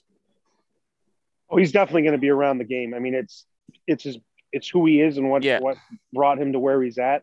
If he were to totally step away from it, that would be neglecting his biggest financial asset uh, that he has and that he built for himself. Um, so it would be insane for him to totally step Yeah. away. Yeah. I mean, become and come away from. I don't know what capacity he does that in, but uh, he's going to be involved in the game and he's going to be involved in it. And by the way, I think that's probably kind of why the NFL is walking back this Deflategate thing a little bit Oh and yeah, talking about how how hey, may- maybe uh maybe maybe the balls got flat because it was 10 degrees outside and and then oh the NFL secretly tested footballs for the rest of the year and then the results were the same as they would have been in New England and Isn't then we all funny know that, timing? that our Yep. tires that the tire sensors on our truck my tire sensor on my truck in Orlando lost four pounds of psi because the temperature dropped 25 degrees the other day so I'm not an idiot I don't need to be a scientist or be Bill Nye uh, to know that the ideal gas law, when it's cold out, things that are inflated with air uh, lose pounds of psi. So Such they're a walking bad it back take, a little man. bit, and and it's just not a good situation for the NFL to have this lingering over it. And I think it's the right thing for them to walk this back on a guy that's been a face of their league for 22 years. yeah. I, I believe, yeah, I believe though he'll. they come still back. look foolish though. They still look like It's- they it- still. it- it's such a bad I- Oh, take. the it- NFL? it's- Oh, it's They, Yeah. they do. They do. Oh, look, God, it's look, awful. look. If Brady, the whole thing I think that really hurt him was was how he handled the deflate thing. I think there was a couple things that he did because he basically, you know, he basically stood. I don't know. He it's we won't get I'm into going that. tell you something. yeah. He thought it was a he thought it was a joke. He thought it was a joke. He, he, thought, it was, ridiculous joke. because the NFL allowed those quarterbacks Yeah, to do whatever they want to do with the footballs, and then all of a sudden, the one issue they have is about the air in the ball. Yeah. On Yeah. top of all the other stuff they probably did Yeah. it. So, second, the other embarrassing thing about it is is it's ridiculous. So he thought it was a joke. He didn't get suspended because it deflated footballs. He got suspended because he didn't cooperate with the league. With the Because he's like, phone. hell With the- no, yeah. I'm not giving you my cell phone. that You're was not getting my cell phone, and you can't have it. You take me to court. You cannot have my cell phone, and the court said you can't have his cell phone. Yep. So they got rid of him for they got suspended him for not cooperating. but he still that's won. what protect his privacy. he still won yeah, the he still won the. Super Bowl Yeah, he Yeah. still won the because Super they Bowl. pissed him off. Yeah, Yeah, there you go. got four got four weeks off the rest. so, um, but no, I think because I said I don't think we see the. I think it will be an ownership role. I don't see him as a broadcaster. I don't see him doing a Brady cast, and I certainly don't see him coaching. So, um, and and I, I don't see him as a GM. I actually don't see him as a GM either. I see Uh, Does as an owner. TB12 does TB12 become a global brand like Air Jordan? That's the question. No, That's what I think. I, I don't think so. and neither does Brady brand. It's just, it's not Air Jordan, man. That's the biggest thing we'll It- ever see. So it's just so yeah. Air, so, Yeah. so Jordan's the so Air Jordan just it's the anomaly. It's the exception to a rule. It's the it's the outlier. Like no one's ever going to be able to to to come up with some kind of branding that could even come close. Like not top it. I I, I think that's an accurate take. There's there's nobody that can that can put their face or their name or their likeness on a brand and elevate it to that kind of level. Because if you're saying that Tom Brady can't do it, then nobody can. But he, but Tom, but Jordan had Nike, and it was, I, I you know, and it, that was that all happened while he was playing, is what I'm saying. Mm-hmm. I, I think it's gonna be harder for that to happen now. Um, and then I just think still Well, and then basketball the, is the, more dy- of the dynamic with yeah, the dynamic with athletes has really changed though. I mean, we saw the thing with the um the Ball brothers when LaVar is uh, the Oh, father God. tried talk, talk to about it. launch Talk the, about a joke. the big baller brand. But that the reason he did that is because, in my opinion, he saw athletes starting to do their own branding and cutting a, cutting a part of the middleman out, right? So you know, Brady does the Brady brand brand. That's still made by a manufacturer that probably manufactures clothes for a lot of these lines, but they took their clout and went to them and started the Brady brand, which is essentially kind of what happened with Jordan. Jordan had the Nike thing, and then they realized that this is a great brand opportunity, and then the Jordan brand became the biggest part of Nike, Yeah. and he owns it, um, you know, essentially. And you know, so you, I think you're going to see more of that going forward where you see these brand these brands that are related to a person that go directly to a manufacturer that are uh, without the main brand on it. You can slowly see it happening with the Rock and Under Armour, um, Yeah. with the Rock project and things like that. Uh, you know, that's people are relating a little bit more to that side. Like I know that the Rock project and the Rock brand is Under Armour, and I know that Jordan is involved with Nike. Uh, and you know, I whenever you can go direct to that, there's just more personal connection with the with the brand and the person. So I think you're going to see more of that. Uh, but I also think at the same time that stops from being as global because you have these massive corporations. You have to become as big as like a Jordan brand to trans again to transcend the size of those big companies, which is tough. I, I, I agree. Let's let's turn to our teams, which we always kind of touch on, um, and we'll kind of continue with the Patriots theme uh, with John. Um, and let's first hit, um, you know, just state of the team this year. Um, I'll eat crow right now. I was completely wrong on Mac Jones. Um, guy, I was everything I said about him. I was wrong. The guy had a great year. I think you have a quarterback for the next for a while. I think you, you he's going to have maybe a few more rough patches, but I think you, New England's found a, a quarterback for a while. I, I like Mac Jones a lot. Being a Bama fan, obviously, I like Mac uh, for that. Um, I, I have an interesting take on this. I do think we have a quarterback uh, for the future, for sure. Um, and the way the NFL plays out, it's going to be lend itself to a player like Mac Jones really well. Um, but Belichick's getting older, and he's going to win a Super Bowl without Brady. And I don't know, man. I, I've said some pretty hot takes on this with some friends. I, I say you take Mac Jones and a draft pick and you send it to Seattle and you bring Russell Wilson in, or you take a draft pick or you try to go talk to Aaron Rodgers and get him to come for a year and win a freaking Super Bowl. Um, and then you're Bill Belichick and then you walk off into the sunset. Uh, so you get, if you have an opportunity to get one of those guys, and I think Russell Wilson still has the capability of, of leading a team and winning a Super Bowl. Um, you know, I think he's, if given the option to have one game played with Mac Jones or Russell Wilson, I think we'd all pick Russell Wilson, right? Um, so I, I would love for them to go after one of those players. I don't think they're going to, but if they happen to do it, that means that Belichick's getting close to being really close to being done. And he's taking one big effort and he's going to let him figure it out after. Um, this- McDaniels is gone. Some of his guys are gone. So if he tries to do that or there's any rumblings of it, that means he's getting not desperate because he, the greatest of all time, doesn't need to be desperate, but he would like to get one more Super Bowl uh, without Brady there just to uh, to be salty in reverse. Um, so I, I would I would say if I'm the Pats and I'm Belichick, I'm making some I'm making some calls and seeing if Rodgers is interested, and I'm making some calls to see if a Russell Wilson's interested in coming to play. You you know what a blockbuster that would be. Not only would we have something to talk about on next year's show, right? You said that, but could you imagine the the shock waves in the NFL if, if that Oh. happened? Be out of control. Listen, if look, I'm I I I'm a Russell Wilson fan, I am but too. I'm not because I fucking hate the Seahawks. we hate I- Pete Carroll. I, I Pete would Carroll. I would stay I would stab ice picks into the eyes of Pete Carroll if I had the opportunity. Like just fucking hate that guy. So anyone that takes any if we could take a good character guy, a fantastic football player out of out, out of Seattle and Russell Wilson and have him win the Super Bowl with a real coach, yeah, I'm all on, I'm all in on that. Let's let's make that happen. Um, as far as as far as Rodgers going over to uh, to the Patriots, um, I mean that's that that is an interesting take. I mean, I mean, who wouldn't want to go play for for for Belichick? Uh, you know, a star quarterback like Rodgers or Wilson. I I mean, if that phone call comes to them, I mean, the answer is hell yes in a heartbeat. But I'll have a hot take on top of your hot take, John. If Rodgers goes to the Patriots, he's not going to win a Super Bowl, and I'll tell you why. It's not because Bill Belichick's not the greatest coach of all time, and it's not because Rodgers isn't, isn't an incredible quarterback or the Patriots isn't a good team. It's because he won't be mad. He won't be angry anymore. You need Rodgers pissed off, man. So unless you can figure out a way to trade for him, and then Bill Belichick like benches him for the first week or something for something stupid, and then makes then he's makes then him, he's pissed makes off. him compete against Brian Hoyer for the starting job. Yeah, there, there you go. And then that'll, that'll I don't. tick I don't off. think that realistically is going to happen, just because of the amount of money they would have to kind of tie uh, untie to do that. The biggest issue with Rodgers is his contract. He's he's going to be. You're going to have to dump like a quarter of a billion dollars on the guy.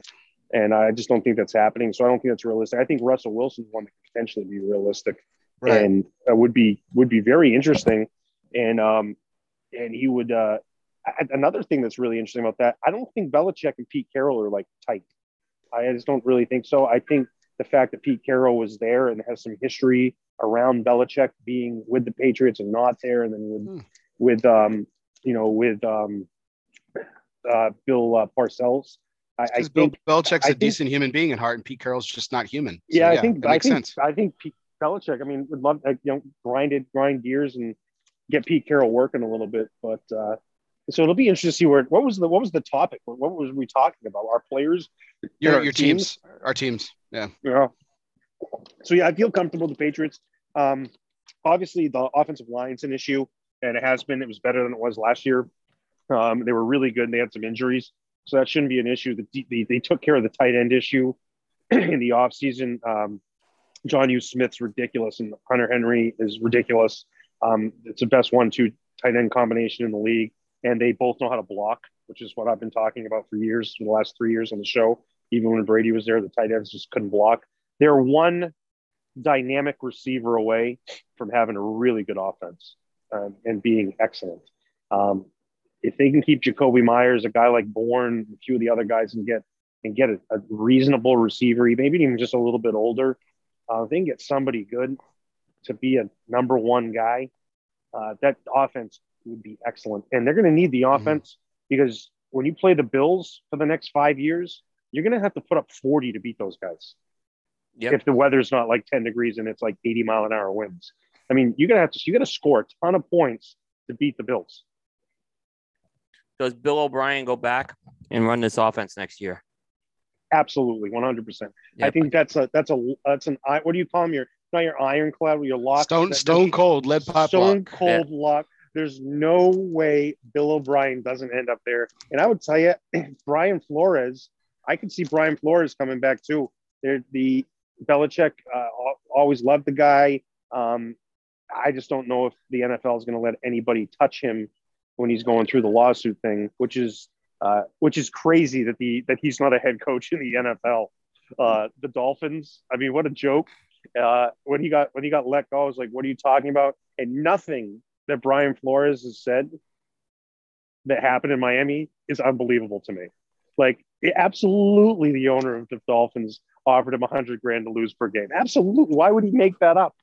Like, you don't you don't make that up. That was definitely said. Yeah, he doesn't. It's not like he needs to. I mean, the case is pretty ironclad without Brian that Flores, uh, ridiculousness. Brian Flores is one of the most respected coaches in the league, and that nothing negative was ever said about him until he got to Miami and they started treating him like garbage because the team sucks and the ownership sucks. But yeah, Bill O'Brien, 100% stone cold lock, coming back running the offense. Absolutely 100%.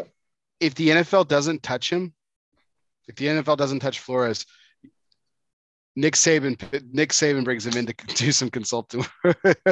Yeah. Well, here's the thing with Bill O'Brien. Now that what's his face is gone, to McDaniels is gone to the Raiders.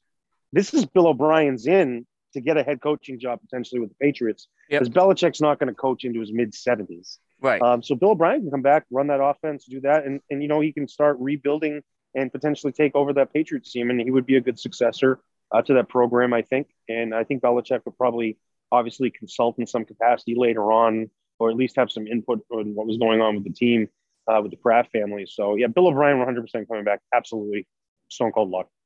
Here we go. You heard it here.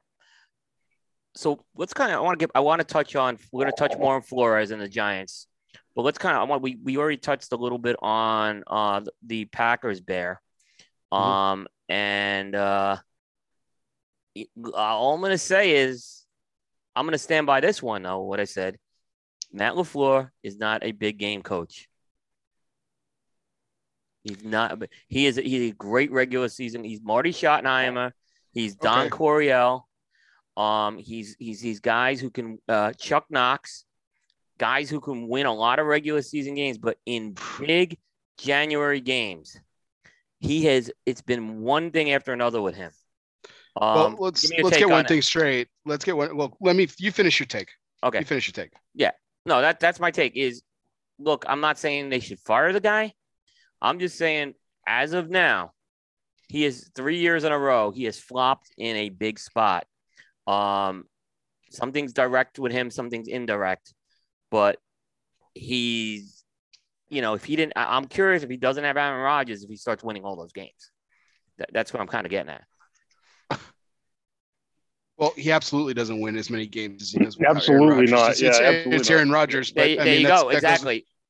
Well, I keep, I've been told how what a genius dude. this guy, but I've been it's told so hard. It's but it's so hard, Coop. I, it's so hard to make that take because like you take you take one of the top yeah. top five players, arguably top two, every year for the last five years, right. off the team, and like absolutely that's going to create losses. I don't know, and you can say, well, now Lafleur is not doing a good coaching job. Well, well, of course not. Like nobody's a better alternative there's zero people now that Brady's retired that are all better alternative to to Aaron Rodgers. It just doesn't exist. You put Bill like, Belichick there's not, on. There's not a better player. There's so there's you do not win more games without Aaron Rodgers. So that, in yeah. my opinion, the number one priority needs to be getting that guy back. And then Lafleur and the, the team can figure out oh, I, the other issues, which they did with the with the uh, special teams. Which the only reason they lost the games with special teams was an absolute like comedy act. Right. Right. But yeah, to say like, oh, would they win? Is he a great? He he doesn't play the game, so yeah, he's not a great coach without Aaron Rodgers. He could be good, and maybe somebody else steps up in there, but he's going to be worse without Rodgers, no matter what. Yeah, yeah I, so, I just say if you had Belichick there, he would have. Uh, Green Bay would have had a Super Bowl during these last three years. So, um, you named so you named Marty, Marty Schottenheimer, Chuck Knox. What was the other guy? Uh, Don Coryell. Okay, so uh, Matt Lafleur has uh, had uh, has a has a better regular season record than all of them. He uh, does in their first four in their first and four he, seasons. And so, he does. Yes, I'll give you that. No, okay, so so he's not them. He's better than them. So that's point yeah. number one. Point but number they, two. But those, those guys also didn't have Aaron Rodgers. Point and number all, two. Yeah, point, all those point, guys build point, programs. Keeping that in mind. Point number two is that um, the guy is like also like three and a half years old. So like if we're gonna doom him to being like not a big game coach, three years into coaching, that that's I mean that's Sean, I guess Sean McVay's in his second can... Super Bowl though, he's younger. Okay, well, are we are we saying are we talking about, are we comparing him to other coaches or are we just talking about Matt LaFleur? Let's just talk Matt LaFleur. I'm not going to do the, talking, I'm not going to go compare coaches. We're, if yeah, we're compare coaches, then Bill Belichick is the, is the better coach yeah, than okay. Matt. Yeah. So uh, I mean, you know, but Matt LaFleur, Matt LaFleur is a phenomenal regular season coach. He has proven that. Yes, he has. He had that. Has he had the quarterback behind him? 100. And he did. And he did a great lost. year this year. He did a great year in the regular season this year. I'm not taking yeah. that away from him. So yeah, I think. I think what I think what needs to happen. Um, I think what needs to happen, like everything, like let's let's. We have been spoiled by John Carney and the New England Patriots, Tom Brady, because we think that winning a Super Bowl is easy because we've seen the same guy and the same team yeah. do it over and over again. It's hard to win big games. It's hard to win a Super Bowl. Okay. Unless you catch lightning in a bottle or catch a football against your helmet, like we would have thinking winning the Super Bowl was was was like the easiest thing in the world because Tom Brady would have two more under his belt. And we would have thought it was incredibly easy. It's not easy to win it, it's not easy. Like every, every they, what's the phrase? Any given Sunday, right? Any given Sunday, you can either win or you can lose. And you're talking about two, you're talking about playing the very best in the league in the playoffs. So it's an incredibly difficult task. That being said, this particular last loss was not on LaFleur. Um, it has been in the past. He's made some questionable decisions. I've, I've made that very, I've made that very clear. I've made that very clear and I've agreed with that point. But I think that I think that what we're seeing is the very beginning of an, a very good um, to arguably great future uh, career coach here with Matt LaFleur. Barrett's going to go one of two ways. It's going to go the Andy Reid way, which he Andy Reid had the same issue. All right, the first four four or five years in Philadelphia, right? And in fact, he he got he only got the one Super Bowl with them, right? And then he had success or it's going to be what I would say the Don Coryell way, where it just never works, and and Don Coryell just doesn't even. But look, you said something about McVay. look at the teams that McVay's had, and look at the team he has this year. All right, so name one player on the Green Bay Packers defense that's better than Aaron Donald. They can't. There's not. can't. There's No, not. he- All right, then not. next, Yeah. name name one on that defense that's better than Von Miller. There's not. Right. Name one. Name a cornerback that's better on that team than Jalen Ramsey. There's not. So they have three players that don't exist just on the defensive side. Now, there's one player that's better than all of the players on that team, and it's Aaron Rodgers. Yep. But you don't have that on the other side. So you have three. The next three best players are on the defense, and then we both, well, all three of us said that Cooper Kupp should be the MVP. No, Right. no, not saying Davante Adams isn't talented, Yeah, I was gonna say the equivalent is Davante Adams. Yeah, and that's- Davante Adams. That and and we just said that Cooper Kupp could be the MVP. And then, so then we say that. So Davante Adams might be better than Odell Beckham, right? All right, cool. And then he might be better, but then but then they also they just have a crazy team. And then Stafford is a top 10 player in the league. So you have a top 10 player. You have arguably the best player in the league on your offense and another top 10 guy. You got a top 15 wide receiver when he's not being a diva in Beckham. And then you have three of the best defenders who are just either in their prime or just slightly, slightly over their prime. Um, so it's, you know, Sean McVay's team is crazy. And by the way, they're going to suck in about a year and a half. If they win this year, they're going to be okay next year, and the year after be done because they're not going to have any friggin' money to pay any of these guys. No question. No question. They they went all in on that one. Mhm. And the Patriots did too in the last year they won the Super Bowl. They went all in on defense. They Yeah. overpaid on everybody for defense. That's why they overpaid at corner. They overpaid everywhere. And then they would have been probably pretty decent last year. Their defense would have been decent. Then COVID hit, and you had some people sit out uh, that were looking forward, you know, to the future of their careers. And you got to see how good that defense was this year. Uh, so it was really interesting. But you know, I think Lafleur is a good coach. I think he's a really good coach. I think he's a really good coach because Aaron Rodgers is there. It makes him look really good. But I'd like to see him coach without him. It's if if the gauge is if Lafleur doesn't do equally as good and win big games without Aaron Rodgers, then we're gonna get rid of him. Matt Lafleur is gonna get fired in the next five years, if not before, I agree with because he's on not. When Rodgers is gone, he's gonna lose more games. Yeah, I agree with you on that. That part I totally agree. So, um, yeah, I mean, to to Carney's point, like the the defense, I mean, the defense caught lightning in a bottle with a couple of uh, with a couple of really great players. Um, you know, they, you know, Rasul Douglas, I mean, uh, you know, practice squad player, got kicked around twice before the before the league actually started the season, and then he comes on and he, you know, he single handedly wins two games in the closing minutes himself. Um, you know, Jaire Alexander is probably the closest to the Jalen Ramsey comparison, but he's not, as Carney pointed out a minute ago. Eric Stokes had a great rookie season. I was I was questioning that draft pick last year, but he was really Good good. pick. Good pick. Um, yeah, Rashan Gary finally turned a corner. Za'Darius Smith was out injured all season long. Preston Smith took a little bit of a step back. We never got to see what Whitney Mercilus would have done when we picked up that veteran um, uh, that veteran talent off of the Texans waiver wire. You know, he got hurt and was able to do it. Kenny Clark dominated the center again. So I mean, like some there, I mean, some good, very I would say good to very good players on the defense. But again, to Carney's point, like uh, comparing to the team that ultimately did go uh, to uh, in league uh, to represent the NFC uh, in the uh, Super Bowl. It's just non-comparison on that side of the football. But equally so, let's look at the offensive side of the football. We talked about Cooper Kupp. So yes, uh, a step above Davante Adams, but after that, after this is just the receiving cord. The number two, the number two receiver, uh, Allen Lazard, who was hurt and was out for COVID for a couple of weeks during the season. Same with teams with Marta, Marquez, Marquez Valdes-Scantling, Randall Cobb. Experience, you know, was a, it was a great reunion for the for him and Rodgers to be together. But I mean, these are these are fourth string, fifth string guys on any other team. They're they're pulling second string duty uh, with Rodgers. You know, um, Aaron Jones is a is an unbelievable talent, right? I mean, he's but he's still not on that level of like Kamara from the Saints, you know. Um, and I mean, and he's not Joe Mixon.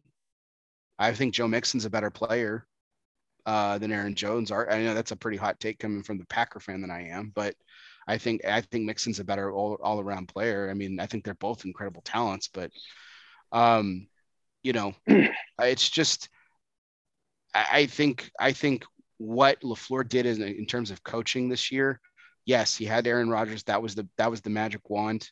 Um, but um, I, I think I think it was incredible. I think they outplayed the they outplayed what their their talent level is for the second year in a row, frankly. Um, and they got into a position to where they could have they could have you know made a made a you know made a run inside the playoffs. But the NFC, the NFC West is our fucking kryptonite, man. It has been for years. It's why I hate. It's not why I hate Pete Carroll, but it's it's it's on the list. Um, um, you know, the NFC West has always been our kryptonite, just has been, and I don't know what it. I don't know what it is, and it, it it's it's getting old, frankly. I, I hear you on that part. I hear. But um, but no, I thought it was I thought it was a great I thought it was a great season. It was very it was fun. It was fun to watch, entertaining, great stories. Uh, Rasul Douglas, I loved watching. I just loved watching that story. And just what a great season he had. Uh, it was it was awesome, and um, yeah, I think uh, yeah, I think someone should piss Aaron Rodgers off again. I don't know, make fun of his dog, something, just and have one more season of him playing MVP style football for the Packers, and then he can go play for the Raiders or the Broncos or whatever, and call well, it a day. Well, let me ask you the question. let me ask you a question because you predicted you predicted last you predicted when when some of the stuff with Rodgers happened last year. You said Aaron Rodgers is going to be a Packer on opening day. You were mm-hmm. right. So mm-hmm. now I'll ask you that same question again for the 2022 uh, National Football League season. Is Aaron Rodgers a, a Green Bay Packer? Um, I'm I'm a little less confident than I was last year. Um, but I think so.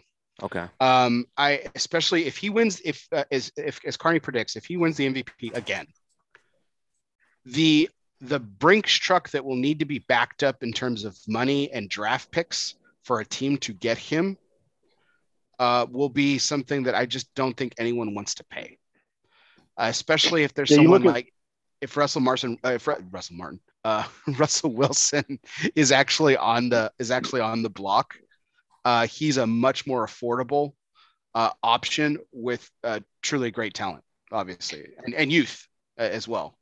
Um, well, and then you look at then you look at teams that are willing to do that. So you look like the Raiders. Derek Carr is a good good player. Would the Raiders want to do that? I don't think so because for Josh McDaniels, he would like to be the coach at the Raiders for an extended period of time. Yep. If you bring Rodgers in, you're going to be great for a year or two and then he decides to retire or whatever he decides to do, and you lose all those draft then you, picks. Then yeah. you just forfeited your entire future, and then you're going to lose your job because your team's going to not even win any games. Yeah, so it's going to be really tough. So it'd be a unique situation. That's why I brought up the Patriots, simply because I don't think it's going to happen. He's going to be a Packer again next year. But I, the Patriots, Belichick is at a part where, hey, I could do this for one or two years, win two Super Bowls, and then go, hey, sorry, I'm out. Yep. Hey, just a quick reminder uh, for folks: if you didn't get in on the H. Upmann contest, you could still do it. Uh, we're giving away a uh, insulated cooler backpack, ba- uh, a ball cap, and a tumbler glass. Uh, really nice set. Just tell me the H. Upmann cigar you're gonna smoke uh, want to smoke during the, the, big game, the Super Bowl, and hashtag it with H. Upmann. I mean, so not H. Upmann. No, forget that. No, so I'm screwing up the hashtag. Oh, big, big game. game. Hashtag big game. big game. Hashtag big game. Hashtag big game. So just a reminder on that one. Um, I'm gonna throw up. Uh, I'm gonna throw this one up there right now. Um, no, my so, so people can see it. Uh, John just took a little break here, so it, it was good timing here uh, to do that. So reminder here, we got plenty, you know, plenty more entries here. Um, and uh, just you know, some folks came in late, so I just want to remind them about this as well. Um, as long as we are doing that, Bear, uh, waiting for Carney. Um, I'm actually going to start the, the the Giants talk while we're waiting for him. Okay. Uh, just, so okay. can I can I since you got to talk about my team first, can I yeah. talk a little bit about the Giants? Absolutely. Okay. You could say anything you want because it probably won't be wrong. so let's has there been and like I, I say I say this with great amount of respect for you, Coop. Um, but in all sincerity, has there been a franchise in the last three seasons that has gotten more wrong than the New York football giants? Yes. They thought Ben McAdoo was a good decision. Oh, they thought Joe years, Judge. Yep. They thought Joe Judge was a good decision. They thought Daniel Jones was going to be the second coming of at least Eli Manning. Right. Um, they, they, and listen, I, you know, I have no, absolutely no affection for Eli Manning whatsoever, but an absolute disrespect to a guy who actually meant a lot to that franchise on the way out. They That have was, that was McAdoo who screwed that up. He, McAdoo screwed Yes. that up. Yes. they have wasted an incredible talent and arguably one of the best running backs that we've seen in the last five years in Saquon Barkley. Got hurt, but he got hurt. hmm Yeah, keep that in mind. Yep. And they have in they've failed to actually put a decent defense together in the time since your heralded Tom Coughlin left. Right. Has there has there been another franchise that is okay? I guess the Jags. I was gonna say the Jets. But The the, yeah, if you go three years, I'll say the Jets. If you go three years, I'll say the Jags. If you go five years, no, the Giants have been the worst. I think that because if you go back to 2016, the Giants have been the worst. If you say three years, the Jets and the Jaguars have, have really gotten a lot wrong. Uh, more, I think the Jets have gotten. Ex- I mean, the Jags was, stu- you know, the Jags that Urban Meyer thing. We talked. It was going to be a disaster. We knew that. But the Jet, and I'm telling you, Salah has got the target on his back for next year. It's is this the worst time in your history as a fan with the Giants? Is this the worst time to be a? Uh, is this the worst time in your in your lifetime to be a Giants fan? it was bad in the late 70s, early 80s before actually Ray Perkins got there. And we talked about Ray Perkins, I know, on on on L also for more takes. It was bad. There was a bad period, but not, I mean, I would say the last four years has been as bad. I mean, we were, uh, look, I said it the day Coughlin got fired. We weren't just going to be bad. We were going to be Cleveland Browns bad. Okay. That's how bad I, I said because they had no succession plan for Coughlin at the time, right? And, and they, they thought it was gonna be this Ben McAdoo guy, right? Who was a disaster, right? So no, it, it it is as bad as I've seen. Um, even when like we there was a couple of bad years, like right before Parcells got there, and Parcells' first year was a disaster as well. But I mean, just where there's just no, I mean, where fans aren't coming to the stadium is a bad sign. Um, even in the late 70s, the fans came to the stadium. Um, and there's a lot of factors for that because it's corporate seats now, so it's a different story. They're But they're the. I mean, I wouldn't say the laughing stock of the league. That's just a little harsh. they are, over the they are, they are. No, I, I- think that's a little harsh and over the top. Yeah. But I mean, I here's the here's what's worse, and to, to bring another word de jour into this, they're relevant, and that's almost that's almost worse. Like, did anyone really give other than you, Coop, who's a fan of the sport? Like, I didn't hear anyone talk about the Giants this year, and for what reason, right? I mean, that's well, they just made God, more. that sucks. Yeah, but I mean, it, no, it, It's a great York- franchise in the in this league, and that sucks.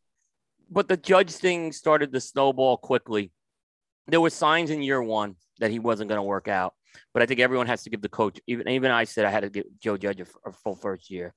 Um, but in New York, it went it went off the rails quickly after game when when they came out in game one, and it was like game one was the same as we had seen under Pat Shurmur, under Ben, and under the end of the Ben McAdoo thing, and even some of the last Tom Coughlin team when we saw that game one, and it was like nothing, nothing they did mattered, right? Because they they sucked as bad as they had sucked. It, Judge immediately started treading water at that Well, point. to to play a card from Carney's hand a second ago. Other than Saquon Barkley and Daniel Jones, can we name a can anyone name a giant really quick other than you? Yeah. No, Can you can you I, am not trying to put you on the No. spot, John. Like can No. no, no, because I don't care about I it. mean is, and that is that is that really I mean Joe. look, Joe, Ju- I'm not trying to be an apologist for Joe no, Judge, no, but I mean okay. is that Joe Kenny Judge's Golladay. fault? You want you want to say Kenny Golladay? I'm like Andrew Thomas, like, and Who are uh, those guys? Okay. yeah, Andrew Thomas. Kenny guy Golladay, it's been a guy I've picked up in fantasy football to, to just in emergency situations. So, yeah, I know I know the I know that guy's name. Yeah. uh, The Giants pick them up for emergency situations. Like you're doing the same thing. That's the problem. Is they're do, they're trying they're, playing like fantasy football, and everybody else is actually playing professional football. It's just it's just ridiculous to watch what's going on Yeah. there. They're clowns. it, it would it, it's it's and it's been you know now when we get to the coaching search, I'm going to defend them a bit on this, right? Because I think there's things that people, um, you know, I, I do believe first of all they they they they were they were talking to Joe Schoen, who's the new GM mid-season, right? I don't believe that they at the end of the season said, "Okay, Dave Gettleman, here's your retirement check. Have a nice day." Because Dave Dave Gettleman was making paper airplanes in his office most of the year, right? Because he knew he was gone, he knew he was retiring, right? So I believe that the, that they were already doing the intel on Joe Schoen, and and that GM interviews process was was a bit of a. Uh, I, I believe interview processes are a sham to begin with. Okay. So I believe they were doing that. And I believe as they were talking, this is me, my opinion. I don't have any inside info on here. I believe as they were talking to Joe Schoen, he said, look, I can I can deliver Brian Daboll to you.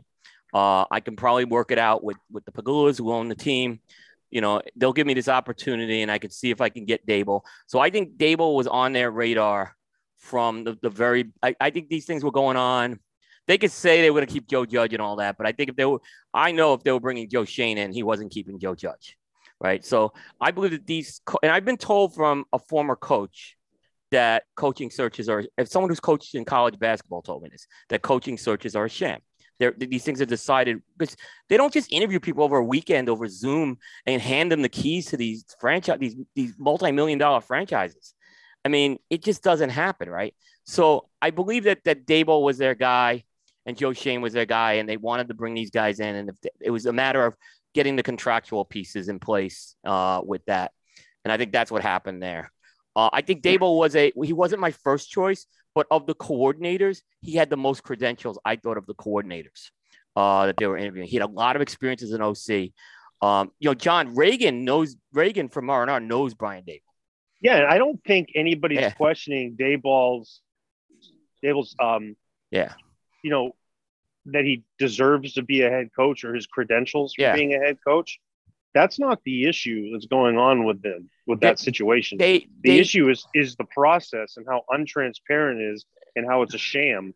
And and it is. and it's Brian totally Flores is showing how it's a sham and how it is actually at the same time racially driven. yeah. And so nobody's saying that Daboll doesn't deserve a job over Brian No, Flores I, but I don't believe or vice that they. versa. I don't- am. Not even the discussion.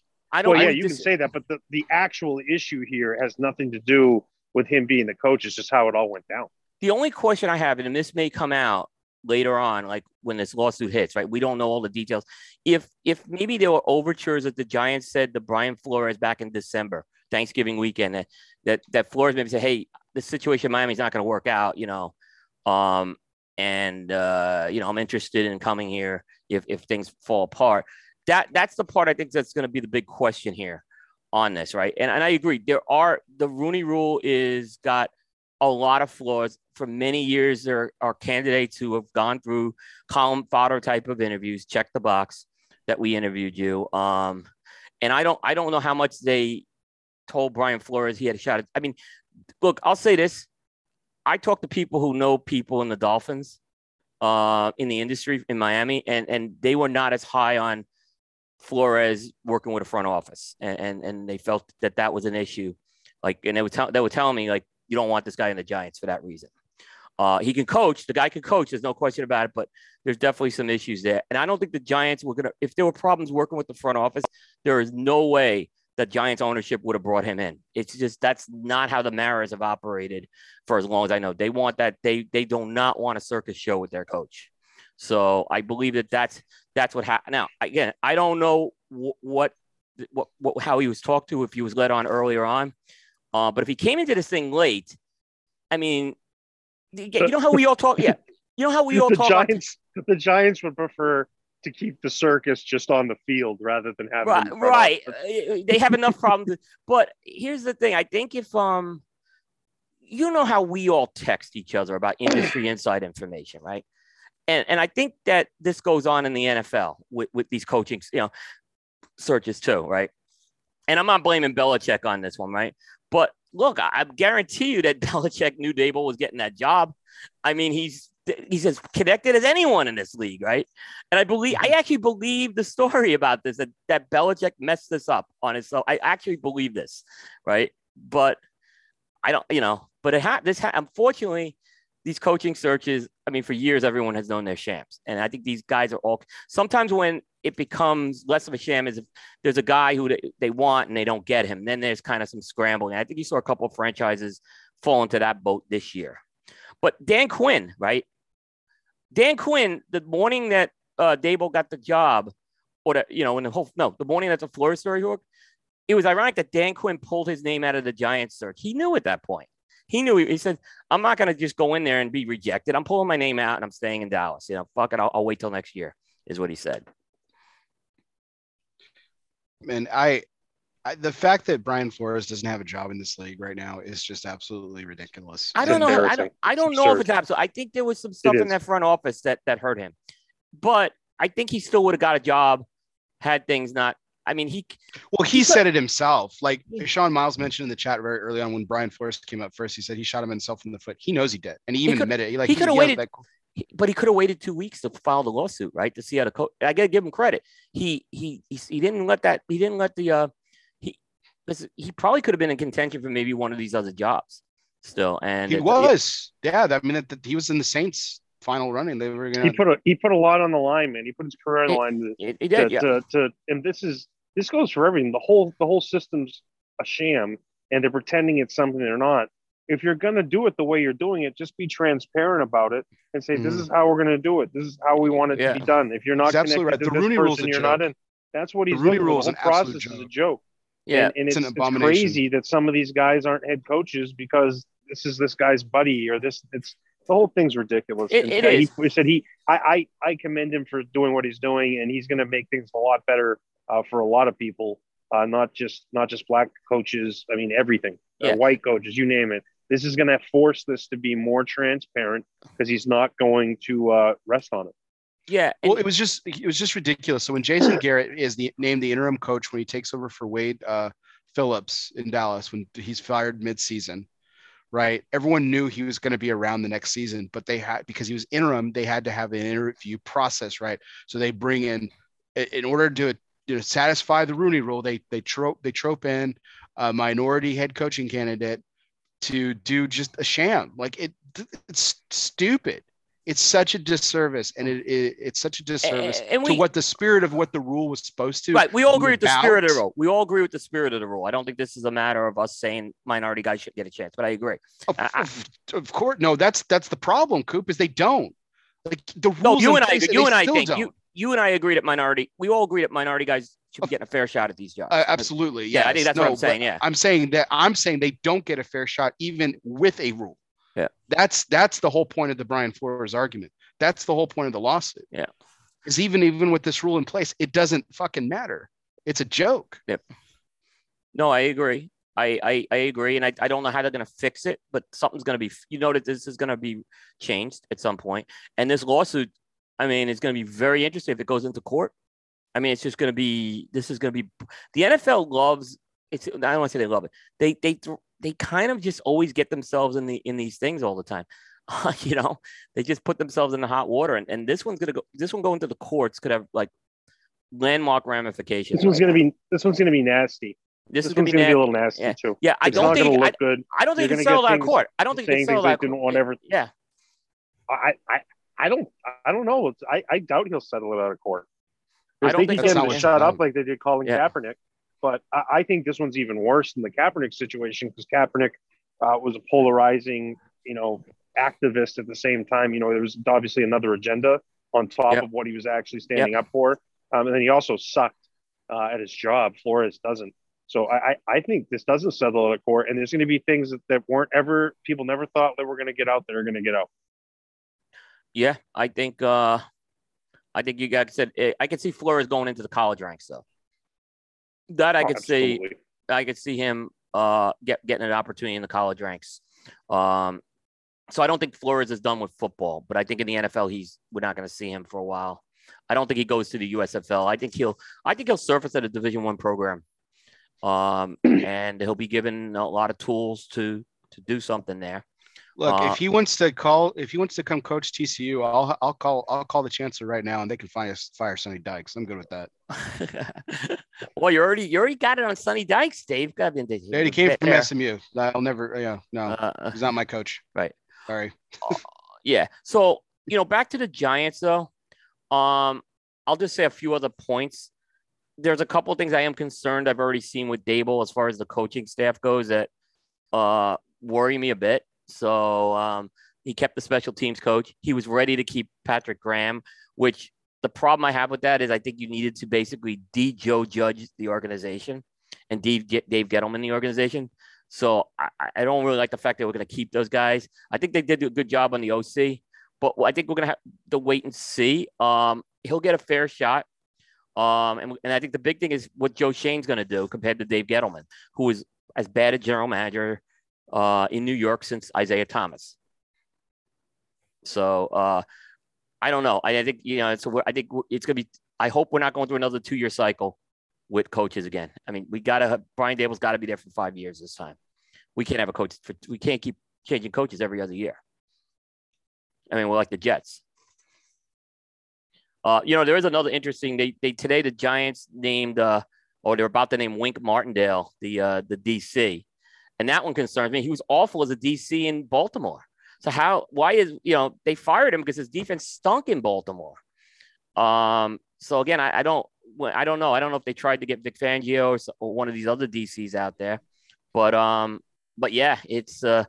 You know, like I said, this he's he's a month. He's not even a month. He's a couple weeks into this job. So uh, give give him. I got to give him some time before I reserve judgment on it. But I didn't like some of the early moves I've heard from him already. All right. Uh, John, I need another. I need you to pick my next cigar. By the way, this this bear, Let's... man, you're gonna love this cigar. By the way, this uh football. Yeah, bear, it's excellent. I'm in your honor. Since you're not gonna get to smoke one tonight, I'm gonna light another one up. Yeah, I may have good. to do the same. I may do the All same. Right. So I've got you've got the Ligero 400 cabinet, the bowls off the table. I'm taking that off the table. You've got the NAS. Mm-hmm. And you have a third? Yeah, the night the, the the Stein 94. All right. Let's do um let's do beer Stein. There you go. Can't go wrong with that. Oh, I'm looking right. forward to this. Yeah, awesome. I got a few more quick hits before we get to the matchup. Um, so I'll just mention that, and if anyone else has any quick hits too, they can put it in. But I have three quick hits. Um, the first one is the overtime rule seems to be coming up again in controversy. Um, with this, uh, I I am not against the way the overtime rule is in the playoffs. Um, I I like that overtime rule. You play defense or you play offense. Um, but it's it's in it's in the crosshairs again. So I wonder if it's going to be addressed in the offseason. So here's my thing. Defense is part of the game. It's half of the game. Offense is the other half. So people saying, "Oh, we didn't even get a chance." Yes, you did. You got to play defense. Yep. Um, so that's an argument to make. However, my personal feeling is there's some reasons why the games have to end um, in the regular season. There, you can't have games going on forever where everybody keeps getting a shot and right. and this and that. That that Bills that if that Bills game would be uh, that that Bills Kansas City game would have been uh, 187 to 200 to uh, you know 193. Uh, they have just gone back and forth. But I think a simple fix is if the other team, so you get the ball and you score, you kick a field goal, or you score a touchdown, the other team gets a shot. That's what I think. One, you, each team plays offense and defense once. Yeah, I like, don't know why they've like never do done that. Yeah, yeah, and then if the team scores, you just keep doing it. And then the second time that you do it, the next everybody so you get to possess the ball one time each. And if it's a tie after, the next score wins. It's sudden death immediately after that. Then you solve all the issues. You yeah. have no other concerns. Um, and it makes no sense why they don't have that for the playoffs. Um, it doesn't. I would. It makes sense, I guess, in the regular season uh, because games going long, you know, without scores or whatever.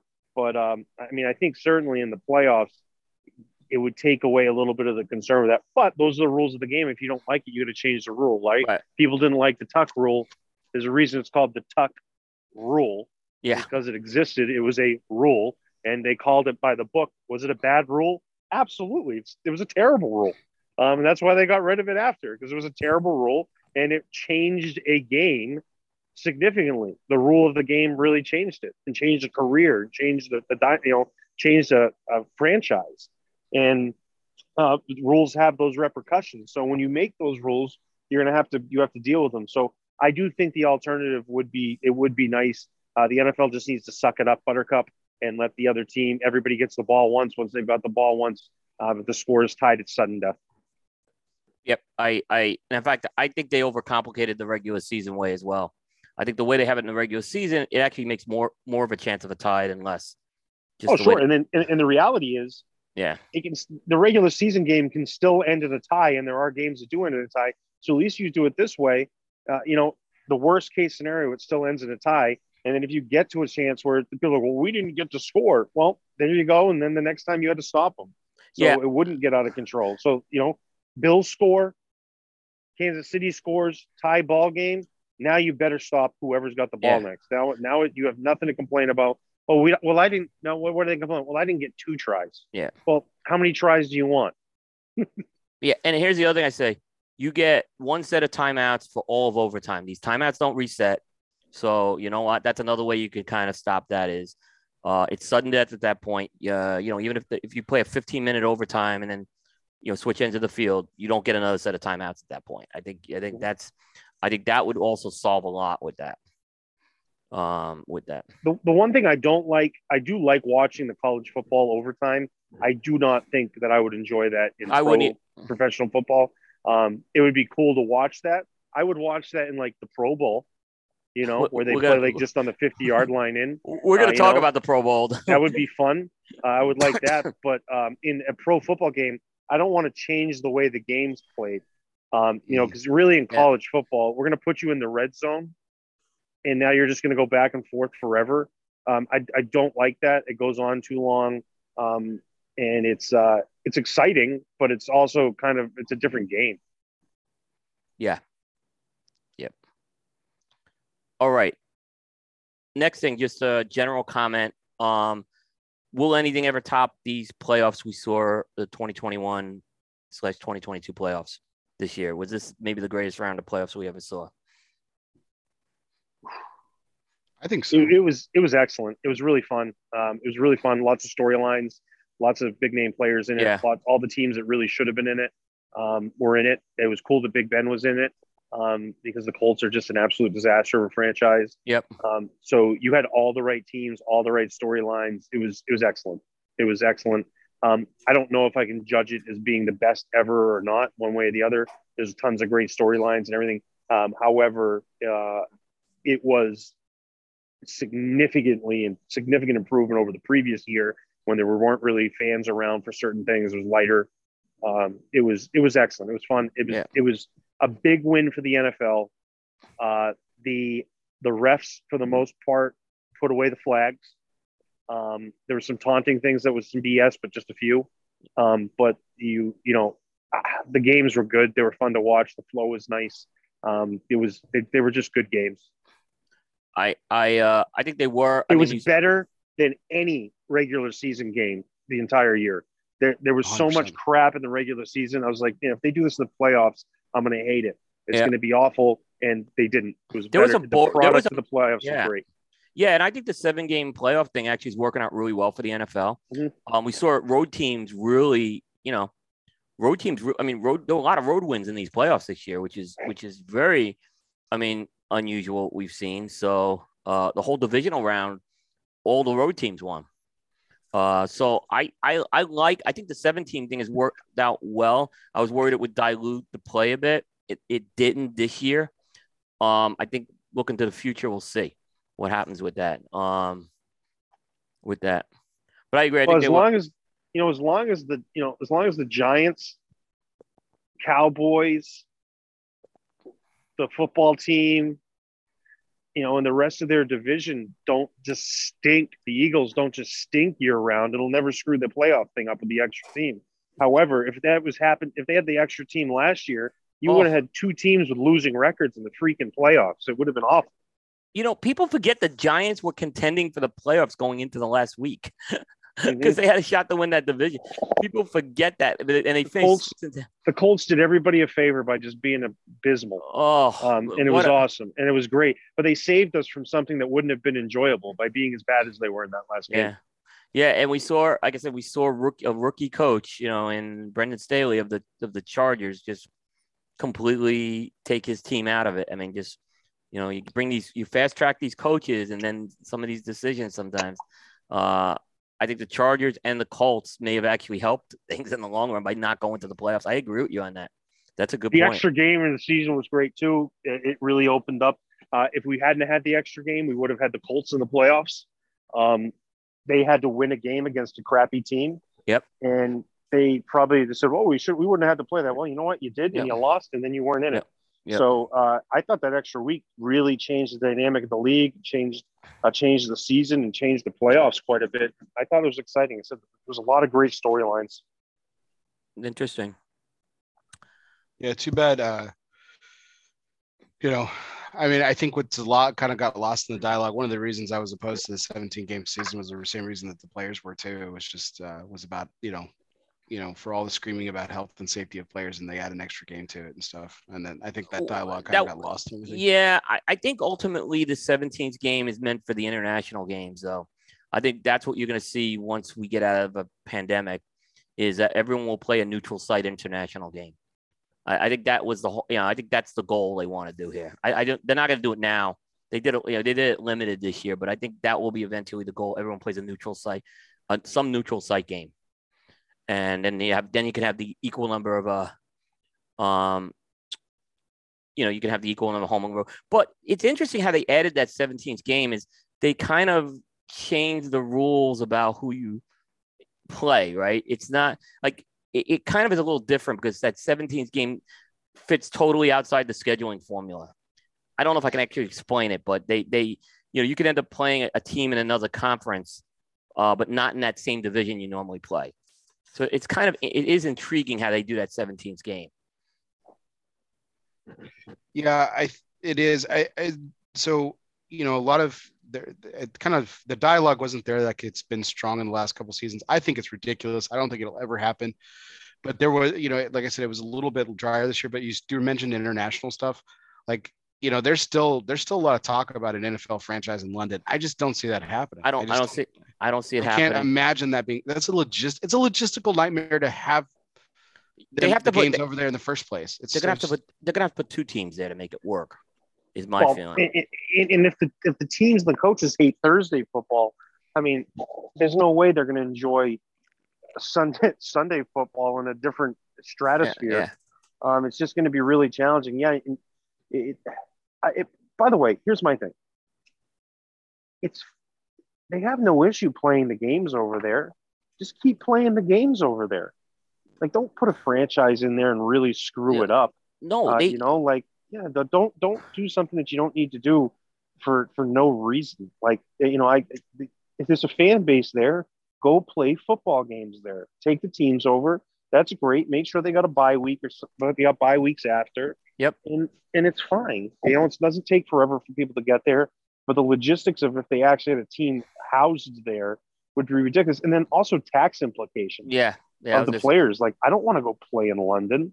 Like I want to play in Florida. and TV deal, the TV deal gets affected Yeah. because and here's what And I'll well, say. that's why the NFL likes it because they get to sign these other big lucrative deals. They can say this and that, but they just go keep playing football games over there. It's fun. It's enjoyable. It's exciting. It's fun to wake up in the morning and watch a football game like that. Just keep doing what you're doing. It's not broke. It's a really good thing that's working for the league. Play some games there. I'll say this. I was yeah, I was in London, John, when the Eagles played the Jaguars. Um, and I could tell you the city was electric about this game.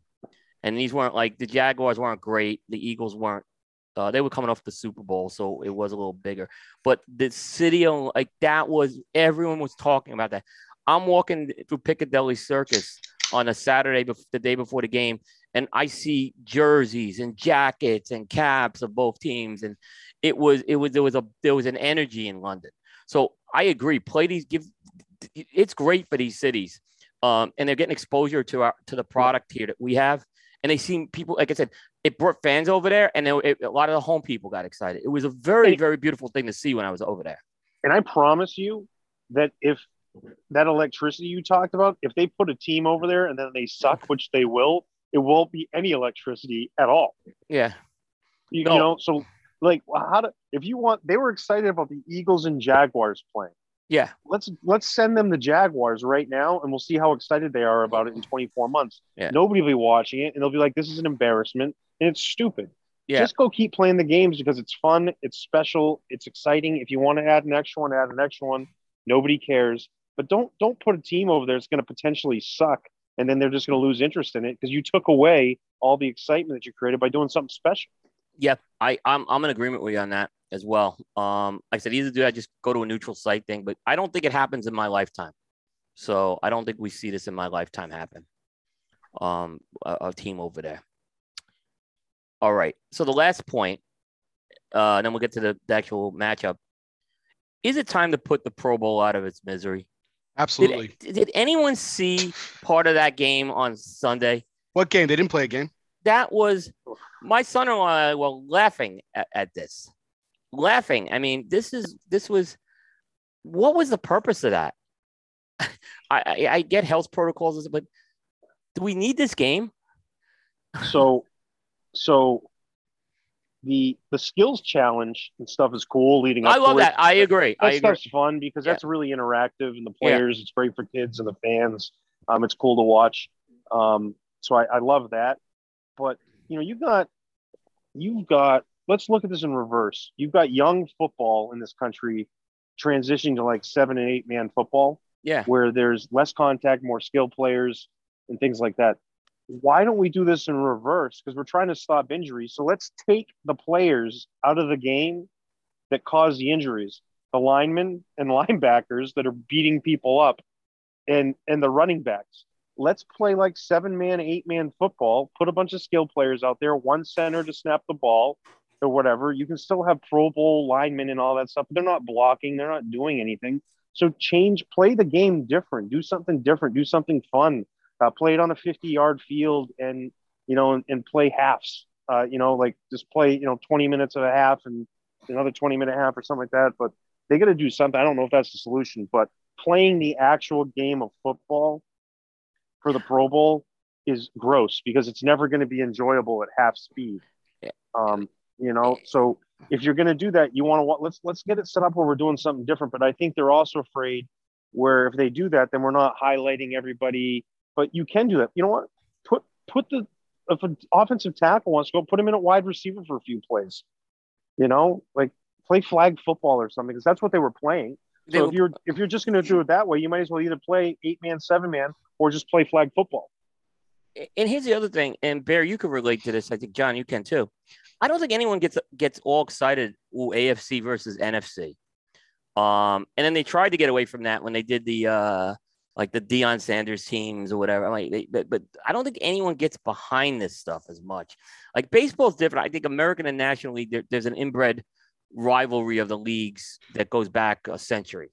The It- Major League All Star Game is the pinnacle of All Star games. yeah but you It- also can't die playing baseball in theory you know like you're not going to break your neck most likely playing Yeah. basketball uh, baseball same thing with basketball. And, and by the way basketball is fun because it's only 10 guys out in the Yeah. court and they're throwing down dunks.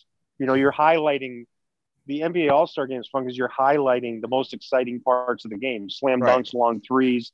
In football the highlights are big hits big plays tackles breaking tackles.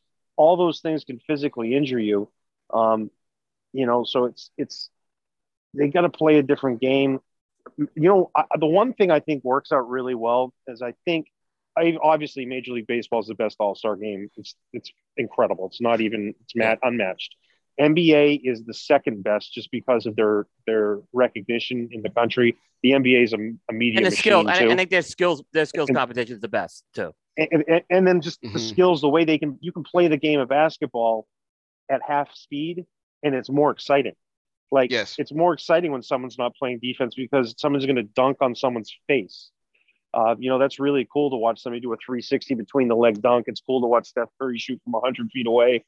So the NFL, sorry, the next one that I look at, which I think for me, the most energetic skills competition that creates the most excitement for the fan base is the NHL. Agree with that. The too. NHL, all the NHL skills challenge is cool, and they got their best people doing it. It lasts like two hours long. Why doesn't the NFL build up this skills challenge really big? Put the players in uniforms, have them go out and do a skills challenge. Have Rihanna and Jay Z do the halftime show, or some massive group bring Yep. bring Metallica and have them do a halftime show, or, or have a concert in the middle of it and and just really highlight the skills challenge of each position, each player. They're working against each other, things like that. That you know, there's so many things that they could do in bringing all those people together, and it would just be really exciting and fun. You could have them going on at the same time. Uh, you know, you could have a red zone challenge where you just have skill players working in the red zone. You can be doing, uh, you could be doing lineman skill challenge. You know, how fun would it be to watch all these offensive linemen play offense and have somebody play quarterback? and they you know they they play in the end zone and do a red there's so many things they do make it a spectacle make it one day make it a weekend put the award ceremony with it too the nfl award ceremony they do the Yep. night before the super bowl Yep. Ta- tag team it with that so it's an agenda there's stuff going on um, so you can make it a weekend and it's can the game Mm. and make the skills challenge bigger and put some celebrity celebrity behind it Yeah, I, I think I agree. I, I- the reason why they don't do the awards though, because all those like a lot of guys sometimes playing in the game, the, the the Super Bowl, you know, they're tied up with the Super Bowl, right? So that's why I always I would also move the Pro Bowl back to the week after if you did that, so you can get you know, yeah. Then you do the awards. Then uh, the NHL does their awards um at the at the end of the playoffs. So um yeah, But Well, then you it- make this Pro Bowl less relevant, though, because it was always more. It was always less relevant after, especially the way that it's played now. Because once the Super Bowl's over, it's anticlimactic. So you know you build the- it in between. didn't the AFL do something, and, and you guys could correct me, where the winner of the AFL championship played an all star team? I'm trying to remember if it was something like that happened. They had some game like that. I don't know, but the unique thing that the NFL's got going on is that that uh, Pro Bowl, despite the issues they have with you, you taking all those young guys to Vegas is a really bad idea. Yeah, well, we've seen the that Pro now. Bowl experience itself is perfect for Vegas if they do it right.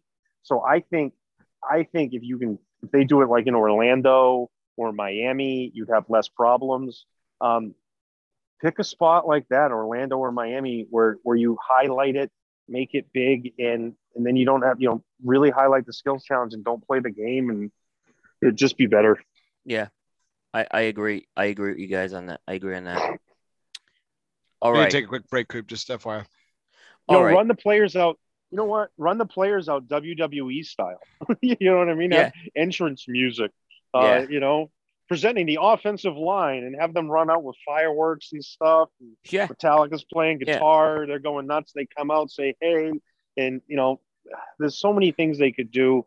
Uh, but you know, they obviously they're struggling because they like to they like to try to play that game, and it's just it gets awful. And I don't blame the players. Why would I go out there and threaten my threaten my career? Yep. For this game that doesn't matter. Yeah. You're like, oh well, we pay them. Yeah, well, you pay me twenty five grand. Yeah. It doesn't mean anything.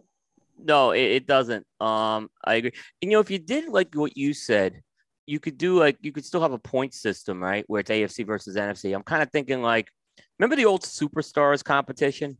I used to love Yeah. that. Yeah. Then they did Battle of the Network Stars. It was like it was it was. Now the problem is they're not going to do a Superstars competition because some of those some of those competitions you can get hurt in. I mean, there's there's you, there were injuries over the years that, that's happened, so I can understand them not wanting to do that. But basic skills, like you said, you know, you know, kicking, pump, you know, pump pass kick, you know. I would have rather Yeah, seen the pump there's pass things kick they could do. kids. I would have rather seen the pump pass kick, you know, those kids out there than what I saw this this past weekend. Thank goodness that the Sixers were playing the Mhm. Bulls d- during during most of that game, uh, because I did I just did not want to watch um did not want to watch you know that that uh it just was unwatchable. I'm like we the NFL's capable of doing do- yeah, They are so they're, they're, they're capable of doing stuff. I do the one concept that's always really intriguing to me is to take the teams that finish last and and have have that. them play for the first round draft pick. Well, you have to win the game. You have to win the yeah, you game. win the game. You have to Yeah, win yeah. the game to get the. yeah, That's been But, but talked it'll about. never. Yeah, but it would never happen because it doesn't. You know, you'd be paying these players extra game checks, and then you know, just it's still a pointless game. Like, why am I going to play and get injured again yeah. just for them to get the draft pick? So, I, I, you know, it's it's definitely an interesting interesting concept and to talk about. There's great ideas that would work, but then you have to think about the human side of it and then the financial implications too. Um, so I guess right now for the NFL, the financial side of them doing a Pro Bowl weekend, getting people excited about it, uh, the finances outweigh the the actual product that gets put out. So they're obviously it's obviously lucrative for them to keep doing it, um, which is making it challenging for them to do something else. I so I, uh, it's it is awful though. Yeah, it was awful. It was not watchable. Um, that what I'm gonna do is well, wait, before Bear comes back, I'm just gonna read one more. Uh, I'm gonna read um a couple ads here just so we can wrap that piece up. Uh, I want to mention first the Great Smoke. That's right, folks. This year's mega cigar event is breaking barriers once again and returning with a live in person event and broadcasting live virtually into the comfort of your home. Michael Herklots will be reprising his role as co host for the main event, broadcasting special segments from the TGS on site studio and in the field for all virtual attendees at home. And adding more fun to the party uh, every year, the Great Smoke features a whopping four days of pre event parties, after parties, and of course, the main event itself, Hawaiian themed. For those making the trek to the Sunshine State, get out your favorite Hawaiian shirt and prepare to get laid. And I will be at the Great Smoke um, this year, so I'm pretty excited about that. And I want to mention uh, Michael's Tobacco. With just over a decade of ownership, Michael's Tobacco has become the premium, uh, premier tobacconist for the Dallas Fort Worth metro area and cigar patrons the world over. With two convenient locations in Euless, Texas, just a quick jaunt for the DFW airport, and Keller, Texas, Michael's Tobacco stands as a beacon for the Texas cigar retailers. Michael's was the very first cigar lounge in the state of Texas to add a bar to its ever growing list of accommodations. Proprietor Mike Peacock is a former IPCPR board member, and he has now made Michael's a family affair by having his son Bob join the ownership force. They have assembled, quote, the greatest team in cigar retail business, unquote, as well as build some of the finest relationships with the industry's most respected individuals. Together, the team has built a true and blessed mainstay for their respective communities. Whether you're celebrating an anniversary, birthday, hole in one, or just a desire to relax, Michael's Tobacco will have the perfect cigar waiting with an exquisite beverage pairing and lively conversation. Visit michaelstobacco.com for more details and a calendar of upcoming events. Michael's Tobacco, not just a cigar shop, but the perfect blend of Texas hospitality and the days of yore. And I also want to mention Aganorsa Leaf. Uh, we are running uh, content on our site um, on the Aganorsa Leaf experience. Um, you can uh, click on the sidebar uh, for the latest content. Um, and Terence Reilly uh, of Aganorsa Leaf has set up a, a, bunch of educational videos out there where you can uh, definitely learn a lot more of uh, what all the great things that Aganorsa Leaf's uh, doing and a lot of behind the scenes. So uh, continue to just check out Cigar Coop. We'll have more of that content running throughout the year. And then for folks who are asking, the airport awards are being given out on um, no, uh, excuse me, February 18th. They'll be uh, announced. November 18th. November 18th. Yeah, I would have. So yes, they, they 2025. Yeah, that date is finalized. Uh, there were some delays uh, on on a personal end of, of, things which delayed it. Um, but you know we have to sometimes take care of other things. So, so for folks who were uh, asking, we had a lot of stuff going on with, with the Coop site and a lot of stuff going on with Cigar Jukebox uh, with music year and stuff. So uh, we we but but that date's finalized. They will be announced on the 18th, uh, and it'll be a series of awards this year. So so for, you know, uh, it will be the final year of the awards. By the way, uh, the program has moved to a fundraiser for this year's folks now. So uh, for Sepsis Alliance. So stay to that. I mean, I think lighting up a cigar in a cockpit of a commercial aircraft uh, would have taken the cake if if it was eligible. Obviously, it's this year, uh, but I, I mean, I haven't seen anybody physically do that yet yep. uh, especially in my hoodie. Yep. Uh, I was wearing a hoodie. I was wearing Crocs. I was in pajamas in a cockpit of an Airbus. Yeah. So, John, just so you know, you have a airport challenge coin coming your way for that. Oh, thank uh, you. Yeah. So uh, we, we did recognize a few of the airport uh, photos already from people. Um, so yeah, you have a coin they, coming your way on that. So that's a pre-award I've announced at that. Uh, it was a riot how it went down because it was in Boston of all places. We got to hear the story here. Yeah. So I'm sitting in the front, and the pilot, uh, he's got like his 25 year pin on his tie, and obviously I, I try to prefer to fly Delta. So he gets on. He's like he walked through the aisles, thanked everybody in first class for flying, everyone in the entire aircraft. He thanked for flying Delta, and it was each. I listened to everything. It was each message was different. It was genuine. And then uh, we were on our way from back from Orlando, so obviously there's a lot of kids on there. And he says if there's any kids, uh, young children, or you know, young adults or adults that are kids at heart that would like to have a picture in the cockpit, uh, we'd be happy to have you up here to take a picture. And I, I'd had a picture when I was a young kid. I was probably six or seven on a similar flight uh, in a McDonnell Douglas 88. And the guy said it. And I walked up, I was in the first seat and I was like, Hey, this is going to be kind of weird. I was like, do you mind, do you mind if I get a picture in the cockpit? And they're like, no. And I said, well, there's the industry I'm in. Uh, there's a, there's this like awards type thing. And we all have this contest and try to get crazy pictures. And when we're in airplanes or when we're traveling, I said, I've seen, I know the guys from How About the Cigar got a picture in there. Yep. And they got their was, coins at, they got their coins at TPE yeah. from Drew Estate. Yep. I said, but nobody's going to do what I'm going to do. I said, do you mind if I grab the cigar and have it in my mouth? And he's like, just as long as you don't actually light it. Right. So I had like my lighter and I'm sitting there and I was getting ready to go. And I was like, you mind if I take off the mask? He's like, no big deal. Just, just put it back on after. So I got it. And during COVID protocols, I got a picture in a cockpit with a no mask, cigar in a bathrobe, wearing yep. pajamas and American flag prop. Yeah, it was beautiful. So yeah, you have a, a coin. I will be bringing that coin uh, to Pro Cigar so uh, I'm giving, and Litto's guy's number two cigar to your award. I'm bringing to the Dominican Republic as well. So oh, great, that'll because, be excellent. We'll, yeah, we'll so have a good time both. Yeah, we'll have yeah we'll have all that. So yeah, that's a that's a pre-announced award. But yeah, Matt Tobacco and Nicole got their coins, and the How About the Cigar guys got their coins as well from Drew Estate. So uh, there were a lot of awards and uh, just different ways to rec. That's why there's a series of awards this year. Um, and that's that's yeah, just so you know, uh, but the, but the official post will be coming up on uh, February 18th, which is a Friday. So um, so stay tuned. Beautiful. All right, let's get to the big game here. Um, I think I, well, I'm gonna we'll give. I know we're gonna give predictions, right?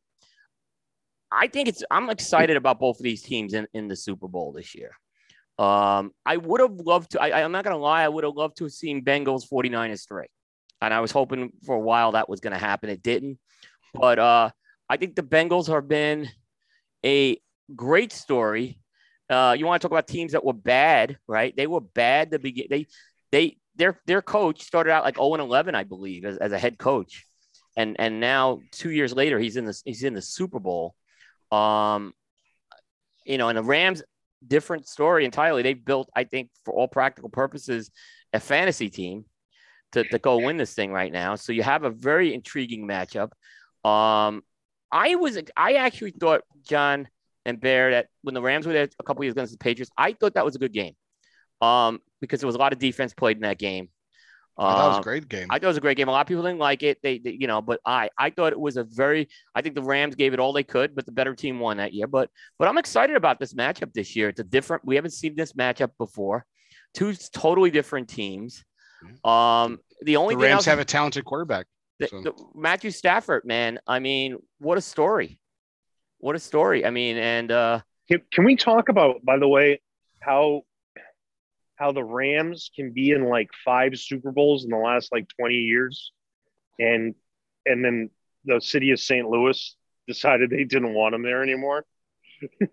they couldn't come up with like a oh. plan to keep them around. Like yeah. they couldn't get along, whether it was the city or the ownership or whatever. Like the Rams, if you think about it, there you got the in the last 20 let's say last quarter century in 25 years your top teams if you go to like super bowls and one you got patriots yeah went to nine actually they went to 10 you count so they the, went 10 count the green bay one yep yeah. Yep. Brady's Brady went to an additional on top, so let's count that. There's 11 there between between essentially the Patriots with uh, with Brady and Tampa. And the then you have like you have the Steelers, what like four times mm-hmm. or three times? Three, four times, four, four times. times. You've got, I think it's three, but you got the Rams like five times. You've had the Packers twice. Twice. And then you had the Colts. You had the Colts, and Peyton Manning went three times. He went twice, once with the Colts, and he went twice with them. And then you had the the Giants in there twice. So that's like 20 that's almost 20 of the 25 super bowls i just talked about are like five teams yeah uh that, that's crazy yeah and you know you look at that i mean i'm going back to i just kind of flipped this up Um, you know, there was not really that anomaly Super Bowl in there. Yeah, because if you look at the teams, you, you could just go down the list. Like maybe Ravens Niners was the anomaly. Yeah. Maybe. And then, was by the way, the other one, the Eagles went twice in that same Yeah. same stance, the same time frame. yeah. So you got like you really haven't had, and then the Niners, the 49ers went in there like twice too. Yeah. So it's crazy how Seattle- when, when Seattle you look at twice, these too. teams. Yeah, the twice. That's it. We just pretty much named all the Super Bowl teams. Yeah. So to for people to look at like oh the Rams, the Rams have been really really good for an extended period of time. They had some off seasons and whatnot, but there's some longevity in that franchise, and it's crazy to see them have to re- relocate somewhere else. Not have, but they see them relocate with all the success they have, and now they're still having great success because of uh because of the coaching, the team, the money that's being put behind it right now. Uh, but it's really interesting to, to see them there again. Um, and then to see a team like the Bengals, who were awful two years ago, Burrow practically loses a leg last year. Um, and then they come back and they, I mean, they did what they did. And we'll, we'll talk a little bit more in depth with that here coming up. But it's a really fascinating matchup that we've got going on here um, because of the Bengals, in my opinion. That's the Yeah. wild card. I'm not shocked the Rams are in a Super Bowl. I've seen the Rams be in a Super Bowl five times in my life. You know, that's a lot of Super Bowls. Um, so I'm not shocked to see the Rams there. Um, it's a different looking team, but I'm not shocked. The Bengals, eh, I never, I never imagined that was a thing. Uh, so to see that, uh, to see that matchup um, and have uh, that team there is is incredible. It's fascinating.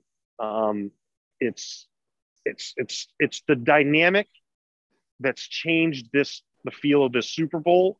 It's the dynamic that's changed the feel of the fan base and the excitement behind it.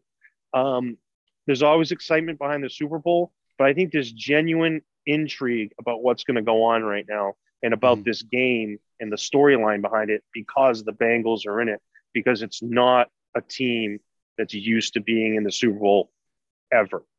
Um, and we have them there, and you've got such a dynamic storyline with uh, Joe Burrow, um, Ja'Marr Chase, and then specifically for the, the big game cigar, we've got an up and coming cigar celebrity who's a real celebrity in Joe Burr. The guy is a he, he's he smoked LFD live on television. Um, he's he's apparently an LFD smoker. I've got.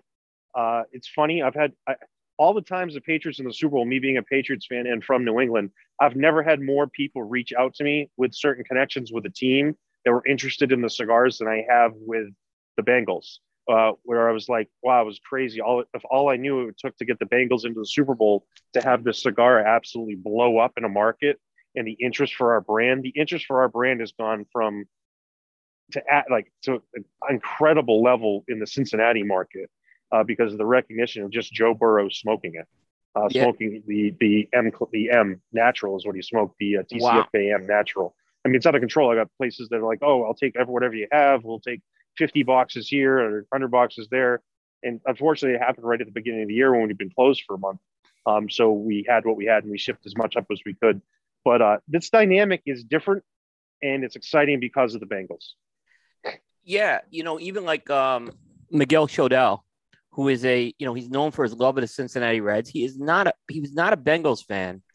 I don't want to say he became a Bengals fan. I think that's a little unfair. But Miguel loves the city of Cincinnati, Right. Yeah. He's a Cincinnati fan. and he wants good things to happen for the city of Cincinnati. Um, and I think he's thrilled. Maybe he becomes a Bengals fan. That is that's totally his right to. Um, I mean, certainly he's the team has you know done the things on the field to do it, but um, but yeah, I think you know it's it's you know you look at that. I think it's great for that city. I am really curious to see like like it's if they win this game, and I think it's a big if.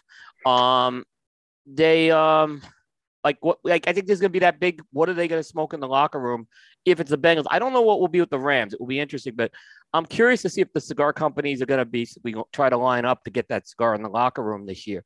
Certainly, this is the year to do it. So, Certainly, this is the year to do it. so the, the thing is, I think for the first year ever, we definitely 100% know that they're going to be smoking in the locker room if they win, and it's the Bengals. And we know that they're going to make a very big deal about it because they have throughout the whole playoffs as they ended the season and got into Yeah. the, uh, got into the playoffs. Uh, Burrow smoked. Uh, we know he smoked cigars for special occasions because he did when he won the national championship, and um, so it's the first time going in for us as an industry. We always always know there's victory cigars, right? Yep. Mhm. We have a guy who's the up and coming star, who we know smokes cigars to And celebrate. he's smoking, and he's And- smoking like not just regular he's, stuff. he's smoking. He, Oh, he, he picked. He picked the, the TCF. He picked the M natural. You know, Right. the LFD M natural. Well, right. He didn't. You don't pick that unless you have some idea of what it is. Yeah. Um. You know, and then there's other people in there smoking Tabak Especial flavored cigars. That, that's a big one they've had. There's been some other stuff out there. But we know if that team wins, that they've got cigars and they're going to be smoking them. And we know who the people were. Yeah. So, you know, all you you had to find out like I, I knew I found out who buys the cigars for the team through one of the retailers. So Joe Mixon's the guy that buys the cigars for the team. So we sent up some cigars for them. We sent some stuff up to, for them specifically. So I know that there's that there's going to be cigars there of LFD. Yeah. Um, I also had some connections with Ja'Marr Chase. So I know that Ja'Marr Chase, I don't know what he's going to choose to smoke if they win, but I know that I know the people that are one degree of separation away from him, then they have it. So I, it was very unique that that happened, and it's never awesome. happened at any of the other ones. Um, it hasn't happened. Uh, it hasn't happened in that manner uh, in any of these in any of the games before. Is there's always been a mix of cigars. When it was in Tampa, obviously Cigar City, J.C. Newman had cigars in there. The Davidoff Tampa, there were some LFDs in there too. Um, you know, there's connections to the cigar business. Don't get me wrong, and there's cigar smokers, but never so player driven yeah. with this one. Like your, one of your big we know what. Joe Burrow smokes smoked for cigars. We know uh, what Joe Mixon and the guys smoked. We, we saw them with a box of Tabak Especial. We saw uh, the guys with LFD cigars. We saw them with other products. Um, I, there was another one that they posted. I can't remember what it was, but uh, we know that and it was very player driven, which in the past it hasn't been. Uh, you know, when the Patriots won, it was driven by Robert Kraft. You know, Right. hey, he's a billionaire. I'm going to give you a great cigar. We're going to smoke Padrones. We're going to do that. You know, he was a Padron smoker. Uh, but this one's so player driven and it's uh it's special. I, I it's special for our industry to, have that. Um, and it's special for the game. And the media also seems to be embracing it, which is interesting. Uh, you know, CBS up in Cincinnati's run stories on LFD um, that I've posted online. They've run news stories. Uh, they did a live report from a cigar shop outside of Dayton recently, where they where they highlighted what Joe Burrow smoked, Yeah, the wharf. uh, which was crazy. Great yeah, they were at the wharf. Yep. Yeah, it was awesome, and Wow. um, and it, and it's the media is kind of embracing it, and it's because it's cool. Like Joe, Joe, Joe, cool, Joe Burr. Um, you know, it's really fun to watch that, and uh, they're having a great time at the same time. So it's it's really intriguing, and it's something we haven't seen in our industry directly related to the sport and related to the Super Bowl. And uh, I mean, everybody's trying to get cigars to them. Trust me, everybody's trying to get them I'm, out that they know I'm sure George, smoke. I'm sure George State's working it too. Yeah. So So 100 percent, absolutely. and they should be. Um, and the other thing I'll just say is, uh, and I, Bear and I kind of say this a lot. If you're the PCA right now, get to Joe Burrow and give him an invitation to the trade show. You, you Yeah. don't have to do anything; just invite him as, a, as an ambassador. 100%. This is a, invite him and his buddies. Invite all of them. Invite- Ja'Marr invite him Chase, in Joe it. Mixon. Invite them all. Invite the team. They're Invite the them- AFC champions, right? Not Invite like them at, in. at the very least. At the worst case, they are the AFC and, champions. and let them ask for free samples and give them free samples. You know what I mean? So I mean, that's exactly what they should be doing. It. You, you know, I think it would. You know, because even John, you've seen it. Like and, and Bear, you've seen it with um, Ed Reed.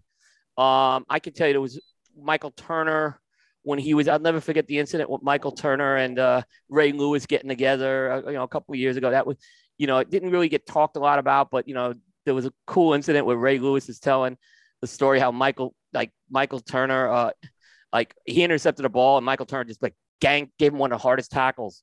You know, a running back gave him one of the hardest tackles he ever took. You know, so it, it, I think this is a good thing. And you know, David Ortiz can't forget that. You know, remember the line bearer for David Ortiz?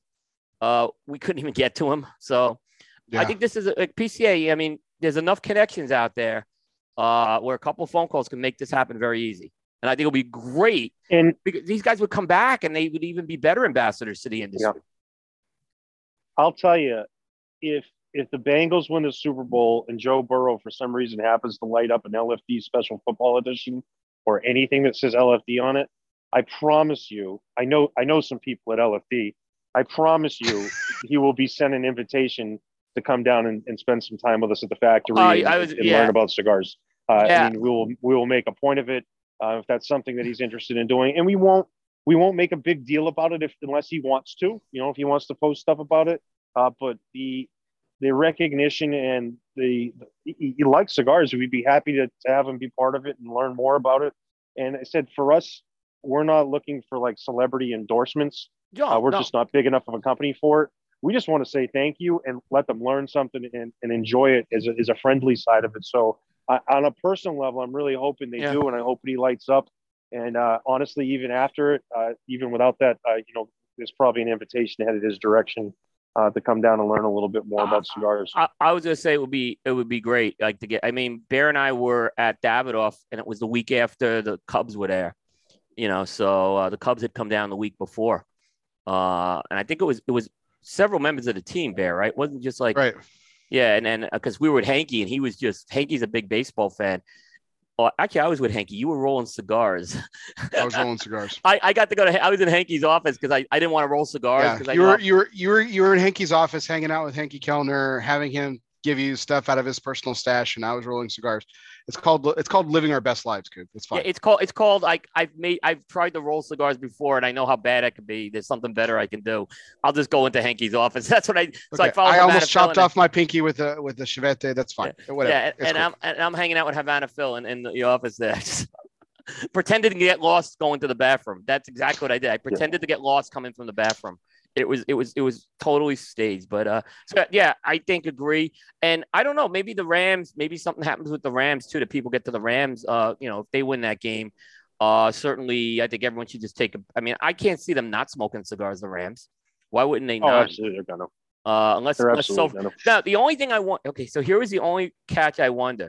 gonna. Unless, unless so. Now, the only thing I want. Okay, so here was the only catch I wonder is SoFi Stadium going to put some California rule in that these guys can't light up a cigar? That's the one I'm worried about more than anything. They're gonna they're gonna do whatever they want. They're gonna do whatever they want. Good, let them do what they want. Find them. They got you got a you got. By the way, the owner the owner if the Bengals win, the owner of that team will pay all the fines. And for some reason, if he didn't, every single one on that team can afford to can afford to pay the fine. And I'm sure yeah. whoever lights up first, will, I'm, I'm sure they'd be happy to it won't be a big deal. And then yeah. what? They're going to kick them out anyway. Yeah. So who cares? Yeah. But uh, yeah, so the game. There's a couple things that are exciting for me on the game. Um, so you got the matchup for me is very interesting. Uh, Matthew Stafford's elite. He's an elite player. Um, he was obviously the missing piece on that team. Uh, he's definitely, definitely not even a question. Uh, light years ahead of Jared Goff. Um, the team was good. Their offense is very well run. McVay is an offensive mind. Yep. Um, he and uh, Stafford are buddy buddies. Uh, they're on the same page. Uh, they're going to play a very, I think they're going to play a clean game. I don't think you're going to see tons of errors or forced errors. Uh, the Bengals defense is kind of middle of the road. Uh, and so isn't the uh, Rams defense is pretty middle of the road, even though they have Donald, Aaron Donald, uh, Von Miller and Ramsey and other good players too, but they still were kind of middle of the road. They do put a lot of pressure on the quarterback, but you're going to see clean offense by the Rams, in my opinion, just because the defense doesn't force a ton of turnovers, and you're going to see uh, you're going to see middle of the road defense being played on both sides. So I think you're going to see some scoring. Yeah, I agree. Um, and Take- and in my opinion, the the Bengals offensive line is not great but Joe Burrow's really good. It's, it's um, the worst so offensive the line I've seen in a Super Bowl. Yeah, they're terrible. It's a um, bad offensive line, but but you're right on just, Burrow. Yeah, he's two games out from being sacked nine times, but he's really really good, and he's he's a dynamic player. Um, he's very different. He And the the thing that is the intangible for him is he doesn't know what losing in a big spotlight is. Like this for him, he has no pressure on him because this is all he's ever done. This is just a normal week for him because he doesn't. It, he, was a year and a half out from winning a national title, and he had the broken, he had the, the torn leg. Then he comes in and he's in this game. His confidence levels through the roof, and the pressure on him is so much lower than it is on Matthew Stafford. Stafford's got all the pressure in the world. He's been elite. He needs the Super Bowl to take his legacy to another level. He's he's 13 years into his career. Um, it's a really different dynamic. Um, so I think Joe Burrow is the X factor, just because of the uh, the way he carries himself, the confidence mm-hmm. level he has going into it, and where he's at in his career, where it's a really a nothing to lose opportunity on his end, other than just losing the Super Bowl, which is a big deal. But he's got you know the, the his future is very bright. So I look at this game the the X factor being Joe Burrow um, and the ability of him to put up points against a mediocre Rams defense.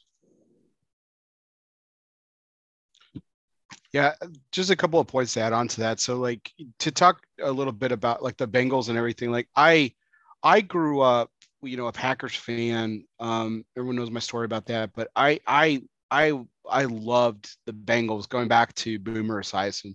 Yes, because of his name, and he was really good. And I follow. I also was a Jeff Blake fan. I loved Carl Pickens. Um, there were some really, really good players on the Bengals, and they never did anything. They didn't do anything in the '90s. They were terrible. You know, they weren't terrible, but they weren't ever good. You know. Well, then we bring Bruce Coslet in. well, and then and then my and then the quarterback from my alma mater, Andy Dalton, goes there and and has success. You know, he takes them to the to the playoffs. Can't get over the hump. Um, but you know he has some success there in Cincinnati, and and so I've I've always liked I've always liked that franchise. Um, uh, I was I was a fan of Joe Burrow coming out of college. Um, I thought I thought he you know you know just echoing all the sentiments that that Carney just talked about, but I I am thrilled to death because I finally get to root for Matt Stafford. For his entire career, he has played on a rival team to my to my Packers. I have been forced to root against him um, because he plays uh, on a he played on a rival franchise uh, with the Lions. I've I've loved Matt Stafford since high school. I watched him play in the state championship football game against Chase Daniel, uh, and I totally lost that bet um, with my brother because I thought Chase Daniel was going to be the better NFL quarterback. I was wrong about that, uh, but um, but I've I've I've followed that kid since high school. I think he is I think he's fantastic. I think he's a, I think he's a great individual person. He's a lot of fun to watch. He's a like as Carney said, he's an elite quarterback, and he finally is getting the opportunity and the recognition that he deserves. Uh, he is his talent was wasted in Detroit, as was Calvin Johnson, as was Barry Sanders. Their talent was wasted three. Now, I would not put Stafford in at the level of Johnson and Sanders, respectively, in their positions, but it's not too far off. Three amazing talents, three arguably Hall of Fame players. Well, two of them are Hall of Fame. Stafford may be, maybe, not at this point, but maybe. If he wins the Super Bowl, he's definite. Yeah. And I mean that franchise, what a just a shit show. And so this is this is a really great this is really great to see. I, for the first time in a long time, like I am, I have no rooting interest in the sense of like, I don't, I really don't care who wins. I'm excited for both teams. I'm excited to see the game. And uh, whoever ends up on top, I will genuinely be happy for. Um, and uh, it's it's going to be a it's it. I'm I'm hoping for a great game. I'm hoping for a great event. I think it's going to be two young coaches going at it. Um, to Carney's point, the defense in Cincinnati, I think, is going to be the falling point. I don't think it's going to be on Joe Burrow.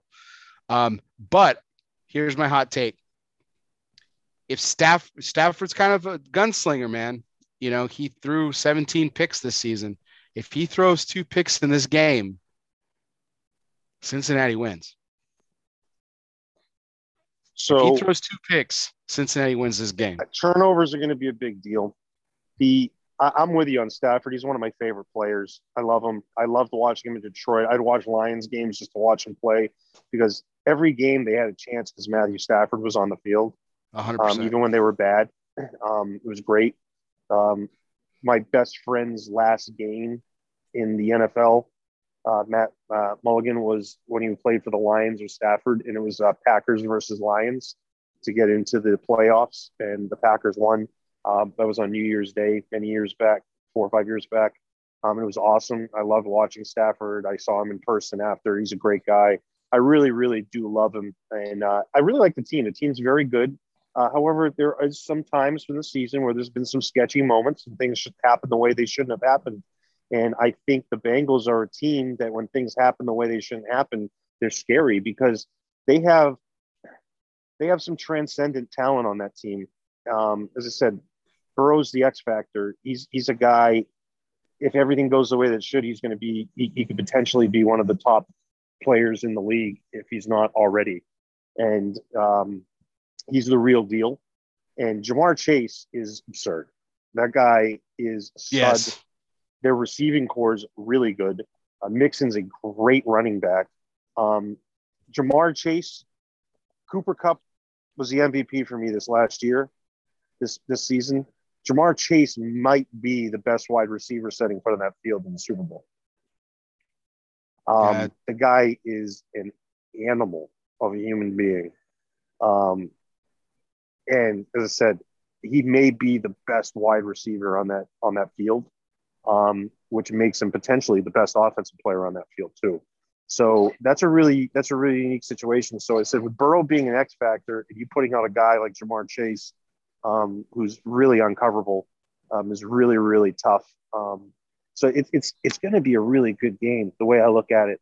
Um, and we can break it down and analyze statistics and stuff. I'm just going to refuse to do that this year uh, because this is going to be this is a wild card of a Super Bowl, and I think it's going to be live up to everything that it should. Like I don't think this is going to come out and be. I don't think there's going to be a lot of rust. I don't think there's going to be a lot of wishy washiness.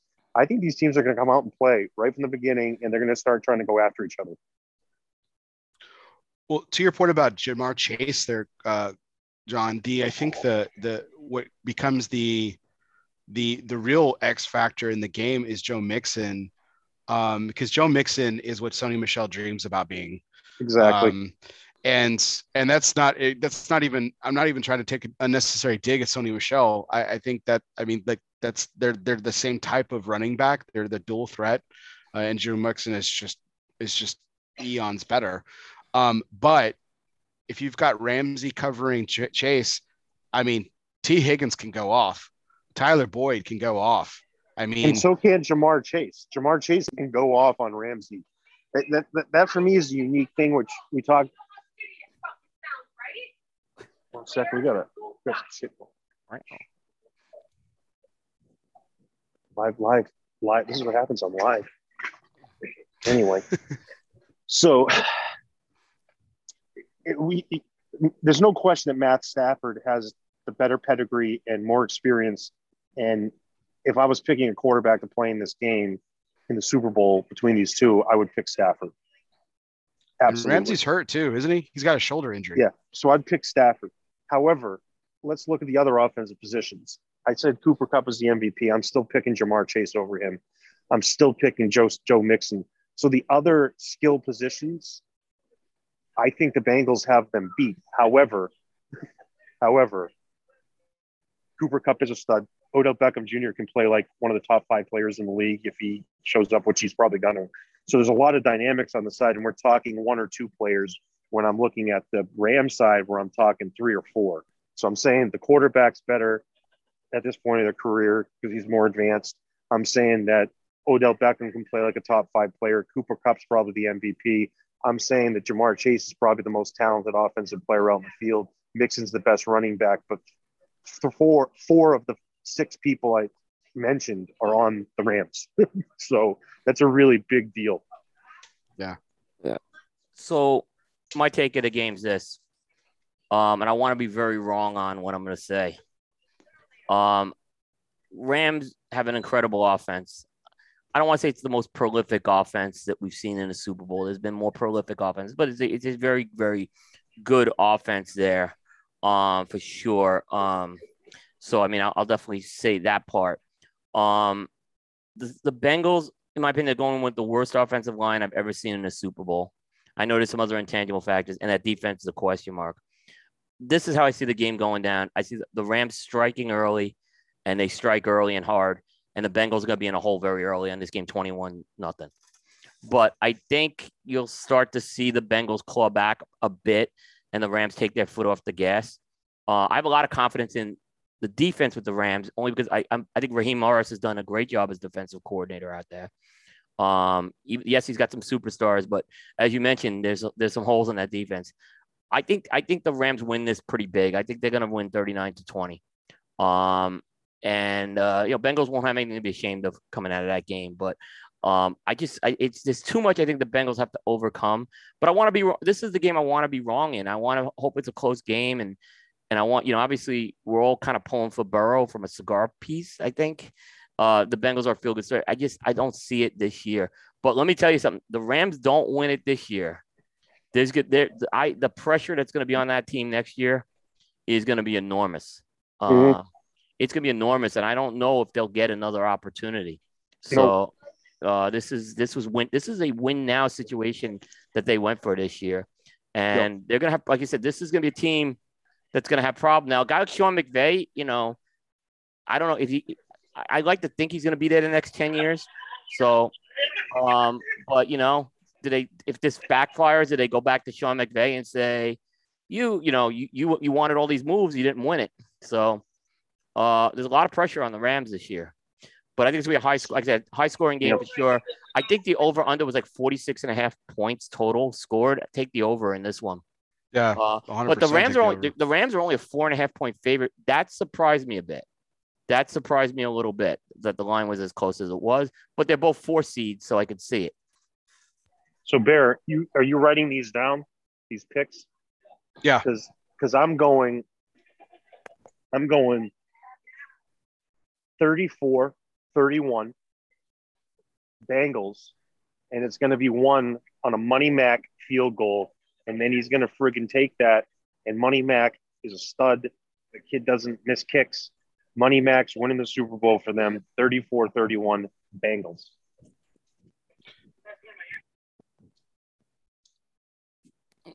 All right. Bear, what about you? Um, man this uh, this is this one was really hard like i said i think that um i think it's going to be a like i said i think it's going to be a, i think it's going to be a great game i think it's going to be a high scoring game take the over on the 46 uh all all day all day um i think you're right coop i think the rams strike hard and strike early we saw that with the rams in the in the buccaneers game right but what does this team do when it has a lead it you know uh, Tom Brady is obviously uh, Burrow is not in the class of Tom Brady. We all we all know that. Um, can can Burrow chip away at a, a, lead like Brady can't? The answer is no. Um, but I think that I think that like uh, like Carney was saying, Burrow is the X factor. If again, if Stafford throws two picks in this game, the Bengals win it, and they win it tight. And they win it late. They win it on a game-winning kick like what Carney's talking about. But what I really do see is I see I see them jumping up to a uh, 21 to 0 lead as well, Coop. I say that Burrow chips it back, it chips it away. I think there's going to be and a chip I, away at this, no question. And I think I think it's a lot tighter than what you're saying. Um, but I think it's uh, but it, and and the second half is going to be really high scoring. You're going to see all the offenses come out to play. They're going to put on the gas burners and they're going to go wholehearted. And it's going to be a it's going to be a 35 to uh, 30 uh, win for the Rams. Interesting. With Matt Stafford being your MVP. I, I am agree. Matt Stafford's the MVP in this game or Cooper Kupp. You know, it, but I can see, you know, that the, the one thing I just look at the weapon wise, um, do you look at Joe Burrow, Ja'Marr Chase, Matt Stafford, Cooper Kupp. I have to give the advantage to um, you know Matt Stafford, Cooper Kupp. But you know that's a very you know potent combination you still have with with the Bengals. So it's not like that Burrow doesn't have weapons to throw. That offensive line is the big question mark I have. That's going to be my question mark in that game. Um, so they've certainly proved they've beaten some. They look they beat they've taken down some good teams in the playoffs. It isn't like they t- didn't take out good teams in the playoffs. So, um, we shall see. I think it's going to be like I said. Uh, an entertaining game. I'll say that. Um, and uh, we'll go from there. It, yeah, it's great. It's great for football. Um, the excitement level in Cincinnati is a great thing for the NFL. It's a great thing for that franchise. Um, it's great that LA's in it and it's in LA. That's a huge thing for the NFL to have that team be relevant in in that market, um, especially since we all watched them play the 49ers and it was almost like a Niners home game. Um, so this will be huge for the Rams. This is big. Any either way, this is big for the NFL, and this is a great way for them to build in the future yeah. with all the young talent and all the, the great teams that are being led by some fun, exciting players. Uh, and this is a great way to highlight it. Um, again, I'm, I'm not going to be disappointed either way. My pick's the pick. I'm hoping that uh, Joe Burrow wins the MVP, goes to Disney World, and then goes and visits LFD after. But uh, it's going to yep. be a great game. It's, I think it's going to be a really good game. I don't think there's any way that it's not going to be enjoyable, however it works out. So this is going to be a win-win for fans everywhere. With the 46 being the over/under, Carney and I are picking 65 points total with our with our with our scores. Our scores are a little bit different. Yep. We're picking 65. You're you're on the low end of that Coop. At 59. Uh, at 59. Like, I mean, how bad does Vegas get this wrong, man? If it, it, like if if it's even close to 46, man, obviously the Vegas people know what they're doing. Do it, but yeah. I just I just don't. I mean, that's just so low. Hi. I agree. Car- Cardi's bringing all bringing all the ladies to the podcast here. Yep. Yep. So yeah, that's good. Uh, hey, so speaking of the game, right? Um, so the game is in Southern California, right? And it's the location of the game that's the topic of tonight's One Must Go segment. Uh, brought to you by United Cigars, featuring La Gianna Habana and distributors of Jose Dominguez, Bandolero, Garofalo, and the highly acclaimed Atabey and Byron. Buy United, Smoke United, Live United. So this is a hypothetical uh, question I'm putting out there, right? And I'm basically we all know that the Super Bowl is played in a warm weather city or a dome stadium in the north, right? Um, and the only like I said, the only Super Bowl in recent memory um, was that New York Super Bowl that was outdoors in the winter. Um, but I posed three hypothetical cold weather games for a Super Bowl in three cities that I think are really good cities. And I want to know basically which one of these cities is, should be off the table for hosting a Super Bowl. All right. And uh, I'm curious what the answers are going to be. I have a feeling everyone's going to disagree with my answer. Um, and the three cities are Washington, D.C., Boston, Massachusetts. So I will assume that's Gillette Stadium, uh, and Chicago, Illinois. One of those cities should not even be considered for a Super Bowl. Which one? M- mine's easy. Uh, Foxborough should never host a Super Bowl. It's it's a nightmare on just regular games getting in and out of there. It's like a one lane road, Route That's, One. Yep. Route One is it's a disaster. it's awful, man. Yeah, Foxborough's in the middle of the woods, um, and that's the only place they could could host the Super Bowl in the stadium. The size of it, the stadium would be a great place for a Super Bowl, but the dynamic of where it is, it, it would be an absolute nightmare. Um, so that should be 100% never a consideration uh, for a Super Bowl. Well, interesting proper people in. Wow, Bear, what do you think? Route One is terrible. Um, I, I, I mean, I, I disagree for so I looked at this a little bit differently. So I, I think it would be really great to, um, you know, as much as I hate the Bears, right? Soldier Field is uh is one of and I is an iconic stadium in this league. You know, it's it's it's it's it's up there. It's Lam, you know, it's up there with Lambeau and and uh, you know it, it, would be awesome to see a Super Bowl hosted at Soldier Field. I think that'd be really cool. Um, that being said, you know Chicago and DC have two of the worst crime rates in this country. Yeah. Um, and um, I mean the cities just uh, it's just really unfortunate, and you got to wonder. You know, I was just thinking about all these other aspects. You just got to wonder about the safety of the people that are traveling to that during during those weeks. You know, um, and that that that certainly should be a, a, factor to be considered when you're talking about never hosting a uh, hosting one. Um, Washington D.C. Uh, is uh, you know is already a polarizing city just because of politics being the nature of politics. Yeah. And to top it all off, the Redskins, oh, excuse me, the Guardians. Nope, excuse me. The Commanders. Yes. Love the name. The Washington football. Yeah, I, I like the name. They're the like football the team to me now. They're yeah. the football so, team. Yeah. So one of the worst run uh, organizations in the league uh, shouldn't get the privilege of hosting uh, should not get the privilege of hosting a Super Bowl until they get that franchise in order, until that city gets in order. It is awful. Washington D.C. should never host a Super Bowl. Wow. Period. I didn't. That one I did not see coming from you. I have not it's seen all, all the factors, guys, man.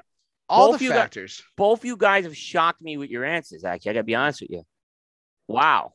Route one's bad, Coop. Yeah. John John's right on the mic. Yeah. Route one's I bad. Going, I hate going to regular season games there, let alone having anyone have to deal with having a Super Bowl there. Because we can say, "Oh, Boston." It's not Boston. It's yeah. it's, it's in Boston would be a disaster too, but it's it's like saying the city. Giants are not. It's yeah, it's not New terrible. York. It's New Jersey. Yeah, terrible. Yeah. But but at least it's the city. You know, it is still the city. East Rutherford is the city. It's still part of it. Like this is not even remotely close to any of it. Yeah. So, all right, here's my take on this. Um, and actually, um, Washington doesn't play in DC. Just keep that in mind.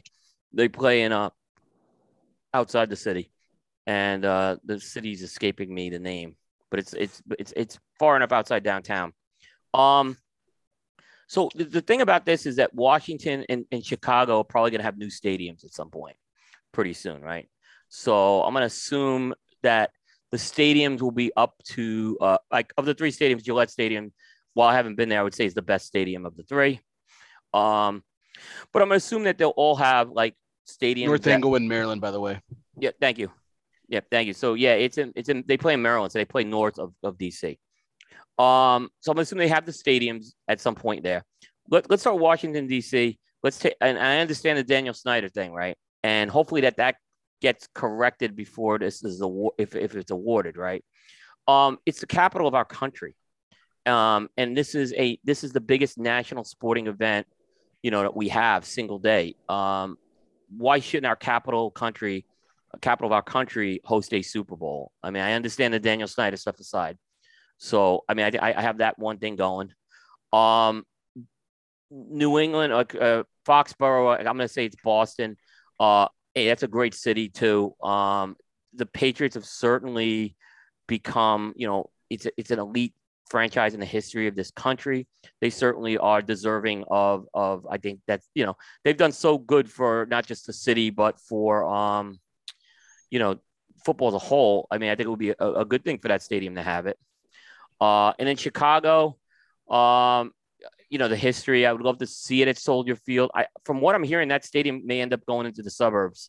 Uh, that new stadium, so that's gonna be something to watch. By the way, uh, with that, but I would love to see it kind of on on the Lake Michigan. Uh, if you walk around Soldier Field, it's it's an amazing place to walk around. Um, but that being said, all three of those, I agree with Carney. The issue, the only issue why I wouldn't give it to Gillette Stadium is uh, that Route One and accessibility to the game has got to be key. Um, it's very important for a Super Bowl, getting people from hotels, getting people, you know, logistically to the game. Um, and I think they can, I don't think snow is a factor in any of these. They're all capable of removing snow for a Super Bowl. I'm not worried about that. But uh, I'm going to have to say Boston as well, simply because of the accessibility to the stadium. Uh, well, I haven't been there. i am hearing it from John. I'm hearing it from other people. It's a, t- it's a tough place to get in and out of. So it, it, it gets kicked to the curb, unfortunately. Yeah, people but, wouldn't make it make it home until like the next yeah. week. It would take like a week for them to get home. See, I had this all pegged different. I thought that Bear was going to kick Chicago to the curb, and, and you were going to kick DC. Well, to... yeah, I mean, yeah. For asking me, I mean, I hate the Bears. I mean, yeah, I, that's but, why I, I, mean, I, think DC, a DC Super Bowl would be amazing. It's, you said it's our nation's capital. That's the biggest argument. Yeah. Dan Snyder's also the biggest argument. Why not? But it's the biggest mean, argument what, why what they should bigger, go after him. Yeah, yeah. What a bigger place to highlight than the nation's capital, even though there's a bunch of political bullshit. Um, that would be that would be Trent said. It's still the capital of the greatest nation in the planet. Yeah. Well, look, they gave California a Super Bowl, right? And there's look at the politics going on out there. yeah. yeah. So I mean, that's why I'm, I'm gonna yeah. Uh, True. So yeah, so yeah, that was um interesting. I thought that was interesting. So that was uh one must go.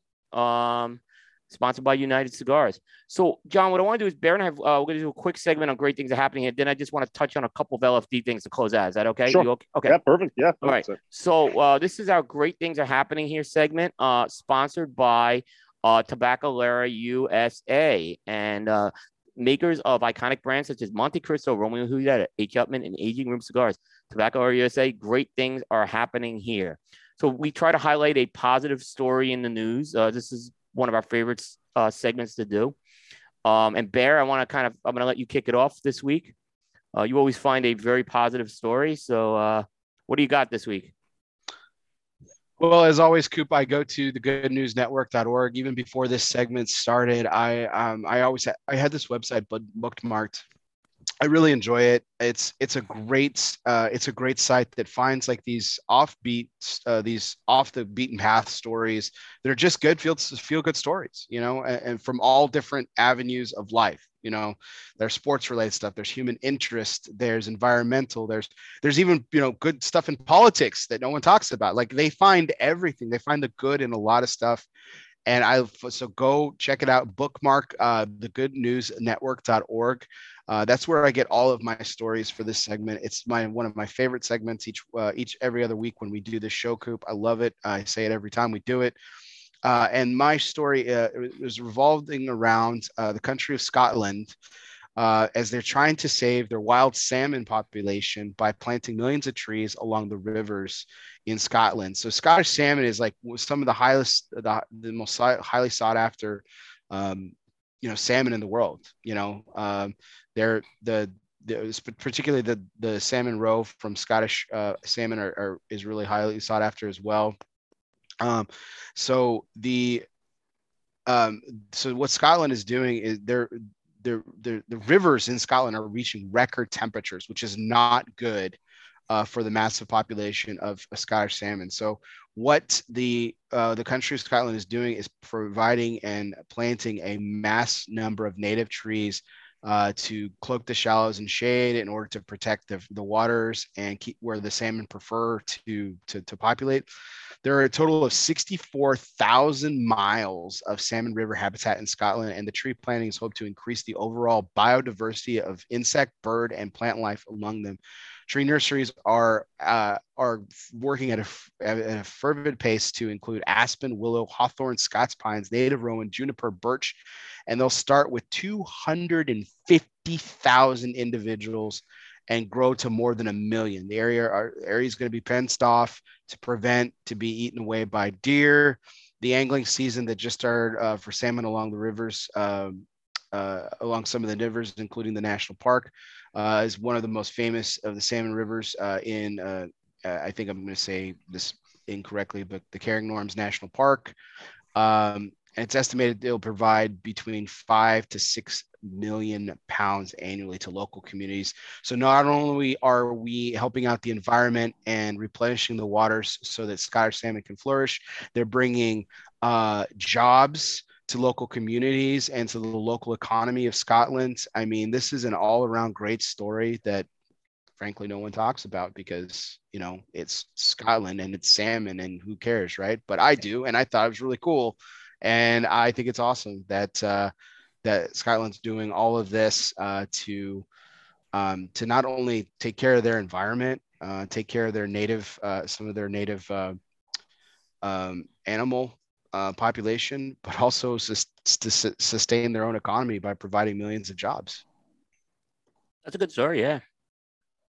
Yeah. I mean, uh, I, you know, it's kind of funny. I don't think it, you know, you don't think of Scotland and salmon sometimes, but yeah, that's a, yeah, it's, yeah. I mean, everyone thinks of king salmon and I mean, we're here in America. So, I mean, Alaska, you know, salmon out of Alaska, I mean, is, is, it's, it's, it's awesome. I mean, Yeah. and, and there's so many farm raising salmon, uh, uh, you know, uh, facilities. That's the word I was looking for. Um, here in North America too, where Atlantic salmon is probably dominance, but you know, Scottish salmon is really highly sought after.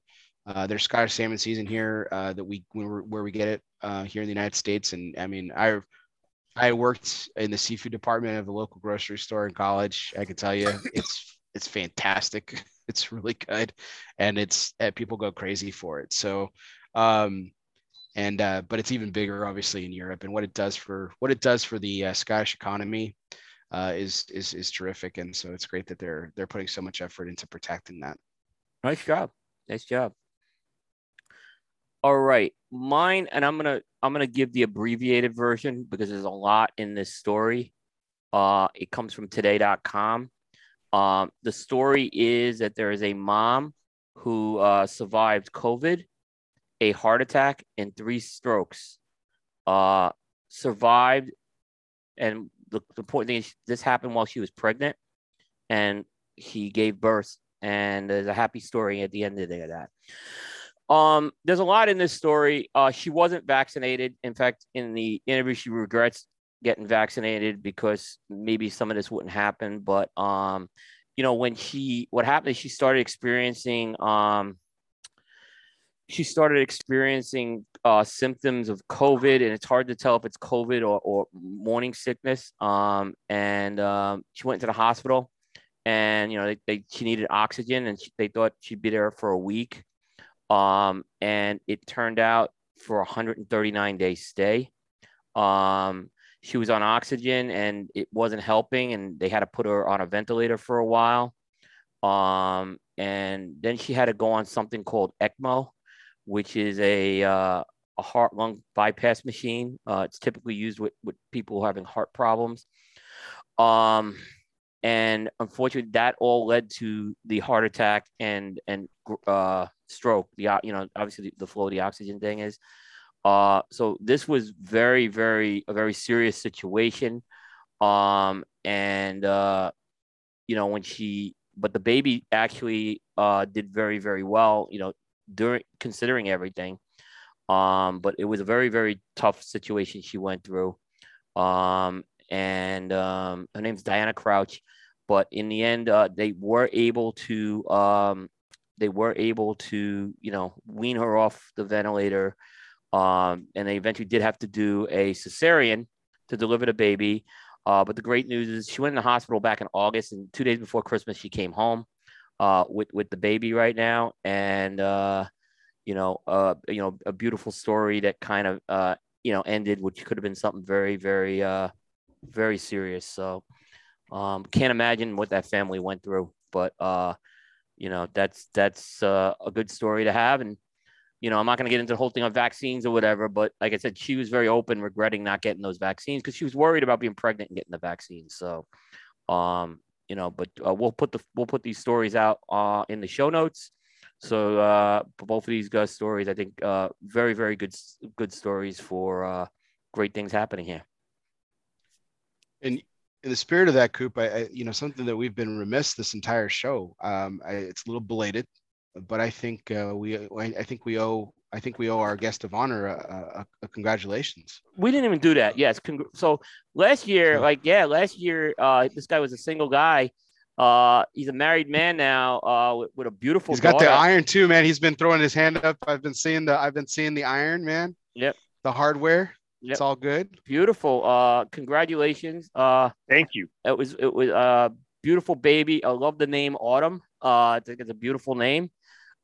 Uh, and uh, welcome to the world of having a daughter, John. Uh, my daughter turns 30 on uh, February 17th. So uh, it, you're going to have a, a, wonderful, there's nothing like, I have one, only one daughter. I have three boys and one daughter, and there's nothing like having daughters. I'll tell you that. Uh, you're going to have a very special relationship uh, with that. And uh, it's going to be beautiful to watch her grow up and everything. So congratulations to you and Alexandra you. Uh, for both of you guys. Uh, very happy you. for you. Yeah.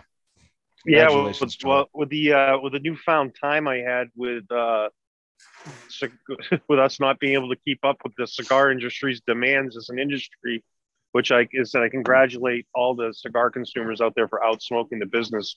But yeah, with all that extra time I have, I I found uh, I, I, got married, had a kid. I did everything and I did everything all that newfound free time I had. Yep. So I guess that was that was all I was missing was the time. So yeah. then when I had it, we did it. No, it's been great. She's special. Autumn's great. We we said we had we'll all share uh, one of her cigars sometime together. That'll be a blast.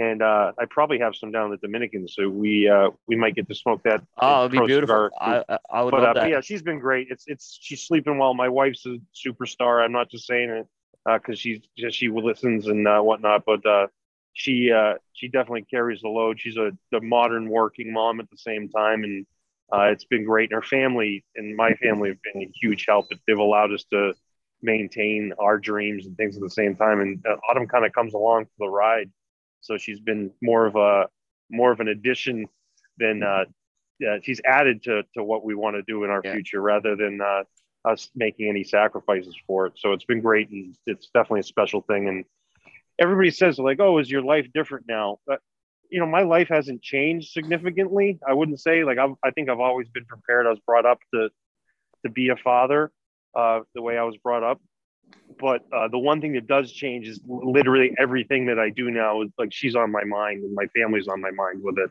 Whereas, uh, you know, I would say 13 months ago, 14 months ago, I was the only focus of what everything I was doing. You know, my job, my life was what what I was doing. Um, so having that uh, having that on there is a really great way of thinking.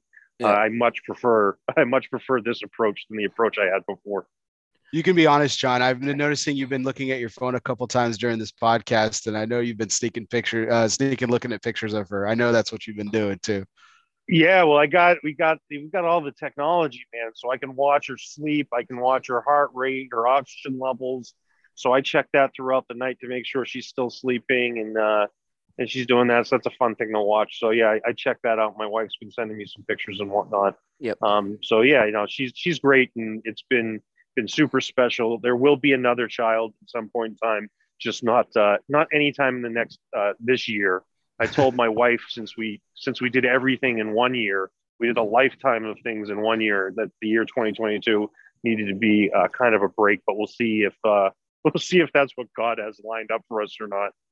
Sure, uh, it's a beautiful thing. Um, and like I said, there's a you'll have a special relationship with your daughter. Um, and like I said, the one I have with my daughter, uh, you know, that walking down the aisle thing is tough. I'll just say that. Um, but uh, you know, at the same time, It's got a little ways before that, Coops. Yeah, yeah, yeah. well, We're, Bear, well, we're Bear, only three and a half months in right now, Yeah, but it but comes Bear was asking me- You think? Yeah. Well, Bear was asking me about the grandchildren over the weekend because I was down uh, at my daughter and son. We, we were down. My wife and I were down at daughter and son. I Oh, don't at- call me out like that, man. Come on. Well, I was asking too. Don't feel bad. I'm, like we're beginning to wonder, you know. Uh, but you know, when when the cards come, uh, we'll we'll be happy with that. Um, and by the way, you know, I, I think I don't know if I've mentioned this. Uh, I think I may have. Mentioned, my son-in-law is a is a doppelganger for Brian Daboll. Is what I'll just say. He is. He has got the beard. He's the big guy with the beard and stuff. So, um, so yeah, and he's a good guy. So, uh, um, he got the TV situation worked out this weekend, which which has been a problem in the past. but uh, yeah, yeah, yeah, awesome. All right, so John, last thing, um, you know, I know you've been talking a lot about La Flor. Um, you know, it, sounds like you guys are getting ready to have a, a, a big year. Um, but let me ask a question first before that. The Gourmet Smoke Series, wh- where does that stand right now? Because I know that was about to come to a close at some point early this year. Yeah, yeah. The the grand finale of season one um, was scheduled for February with our friends at Corona Cigar Company. We were going to be doing the grand finale in Tampa uh, at the Davidoff store this February, so this month. Um, however, the we're doing a really special project with them. Um, we're doing a uh, a collaboration between Florida Sungrown and LFD for the Wow. grand finale. It'll be the most unique one that we've done uh, for the whole gourmet sessions. It'll be our final session for season one.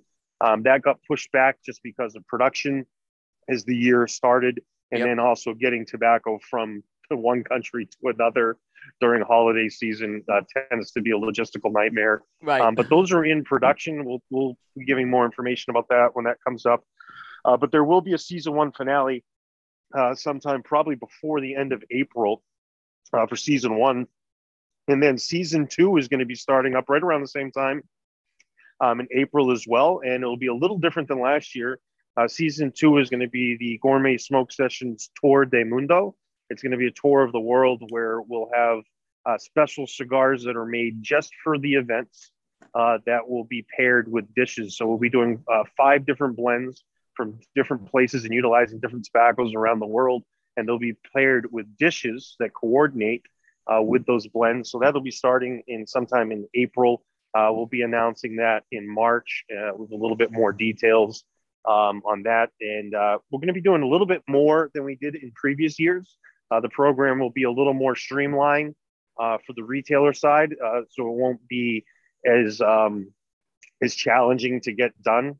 Uh, you know, we with the challenges with production and uh, ability to produce and being at partial capacity all of last year, it strangely made it easier to do some of the small special projects we had because we weren't tied up uh, with the factory booming.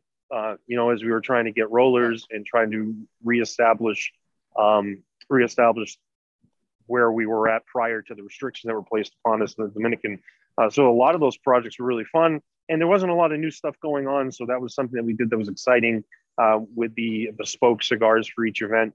Uh, this year will be focused around five unique cigars that are made just for the event, um, and those will be at each of those events and only at those events. And uh, we'll be able to streamline that a little bit more. Um, and then the in-person experience is going to be a little more elaborate. Uh, we've got some lighting and some new signage and some uh, picture opportunities and things that are going to be coming with it to get a little bit more social media exposure and more involvement with the consumers and the retailers uh, on the store level. And again, we'll be doing uh, some virtual broadcasts through Hacking Gourmet with that as well. Uh, but yeah, we'll be announcing that sometime in March. Uh, really, the focus at LFD right now is to get through February. We have Pro Cigar Festival coming up in a few weeks. Uh, that's a really big, busy time of the year. And then on top of that, the factory's at a full 100% um, where we were at prior to COVID. So uh, we just finished a substantial expansion of the factory. Uh, so we're going to start seeing that growth here soon. Uh, so yeah, we're getting through February. We're going to focus on uh, this month the logistics of setting everything up uh, for uh, the season finale of our event program, and then taking it to the next level with season two. Um, with that, so it's an exciting beginning of the year. Um, excited to get that started. A slight delay on it. We're just pushing it back just to make sure we do everything right um, and it's planned right with our retail partners. And uh, and then we're we're going to get back on a little bit of a normal schedule. There's some projects that we've had in our back pocket that have uh, that been put on hold the last three years. Uh, that'll be coming back this year. We're looking at rebranding, uh, well, giving a facelift and a rebrand to one of our uh, original lines um, at some point in time. Uh, some point in time this year. Litto Jr. has a cigar that he's finalized and been working on the last four years that'll be hitting the market at some point in time this year. And there's a few other projects. Uh, the return of the LG line, uh, Litto Gomez line hasn't been out for about five years, six years actually. Um, so that'll be returning at some point in time, maybe later in the year.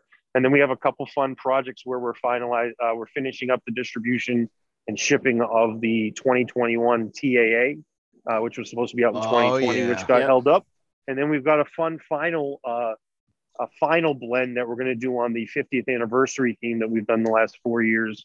Uh, that will be coming out at the end of the year. So tons of exciting stuff coming up. Um, some variations of things we already make. There'll be some new stuff out there, but the main focus right now, um, I said, is getting the, making sure the factory is where it needs to be as we're starting to pump things out at 100% uh, getting a secure uh, hold on our regular production SKUs and some of our limited production SKUs that are more regular, um, setting up the next step for the Gourmet Smoke Session Season 2, and then uh, bringing Season 1 to an end, and then focusing on, uh, on the uh, spring and summer and then the fall. So uh, this year's going to go by fast. There's a lot of fun stuff going on. Some of the projects will fall into 2023, I'm sure. but it's going to be a really fun 18 months here at LFD and a lot of exciting stuff going forward. And if you're a retailer watching and you're a consumer watching and uh, you've had a hard time getting your hands on it, um, hopefully LFD still remains in high demand and it, it, there sometimes is challenges to get things, uh, you know, but uh, hopefully there's uh, there's less gaps in between that as uh, we return to a little bit more of a normal operation at the new level of expansion that we finished three years back. That's great news. That's great news. I can tell you, I've enjoyed some of those gourmet smoke session cigars. Uh, that Candela was amazing. I sent one to our guy in Australia who does a music show with me, Dave. He's he's a uh, Candela. He's the biggest Candela lover I know. Uh, we smoked it on a show. He loved it. So, uh, um, and uh, yeah, I managed to even buy a second. Like I managed to get two of the five pack because I went and bought more of them after I smoked through them. Candela is something I smoked through very fast because I don't like the age Candela. Uh, but that was an amazing. That was just an amazing cigar. And Um, and that one will be back actually for St. Patrick's Day this year. We'll be doing um we'll be doing an event with Fox again for Yep. St. Patrick's Day, and that cigar will be back. And we've got some plans with that with uh, a little smoke along and a, uh, a virtual broadcast we'll be doing out there. And uh, actually, Mitchell Fox, the owner of Fox, just called me today. I was tied up because I'm, uh, I'm training a new sales manager here in the Dallas market for just a day or so, uh, getting him uh, situated, and uh, going to give him a call back tomorrow, and uh, we're going to finalize our plans for our St. Patrick's Day party this year. So that's coming up soon too. no, they were great folks. The folks at Fox. Um, because I remember those cigars came like the day after the event or something like that. Yeah. And they got and they got them right Yeah. out to me. It was it was it was Yeah. It was, it They still they do an excellent job there. They and, really uh, did. They really did. was, it was uh yeah it's good that it's great that we're going to get to do it again this year and uh and really fully execute it the way that we planned on doing it last year Yeah, yeah, that's good because uh, like I said, and they've been just they've been fun smokes, those uh those gourmet smoke sessions. So, uh, well it's I only said- getting better and it's coming to a town near you and uh they'll still be we're not going to go crazy with it we're not going to be doing them Yeah. everywhere uh, it's going to be very selective but uh it's going to be a really fun concept and we're taking it to another level on a cigar side and we're taking it to another level on the culinary side too so it's uh, a lot of fun stuff and uh, if you get a chance to check those out uh, we always invite you to come in person, but uh, we will be doing an online version of it too. So uh, keep an eye out. That's great. And you just you kind of mentioned this, but you know, quietly I've noticed you guys have been, you know, re-upping your sales force. So um you guys have basically that's a great thing to see as well. So um that's that's nice to see. Uh There's there's nobody that enjoys that more than me. yes, I can imagine that. I can imagine that. So uh that's a good job there as well. Um it's really good to see that as well. Um Thank you know, because there were some tough decisions I know you had to make a couple years ago, and the company had to make, and uh, but you know, things, you know, it's great to see. Anyone, and I'll say this: anyone thought La Flor Dominicana was going away, uh, no. so Yeah, we're we're here. We're strong. We we never went anywhere. Uh, we'll be back to full.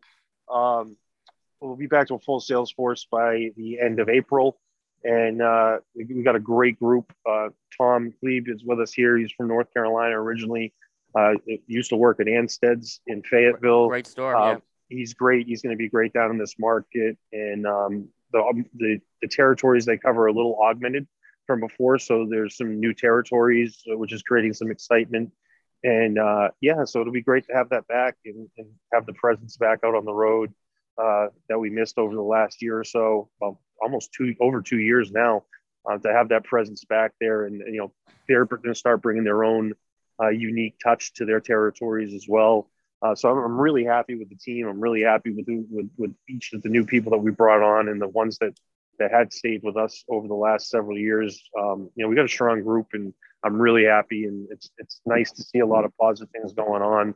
Uh, so just my my focus personally is just to to stay patient with it as we go forward because there's a lot of things going on uh, because of all the things that were on hold for such a long time. So uh, just we said our plan is to be patient and uh, and not overdo it.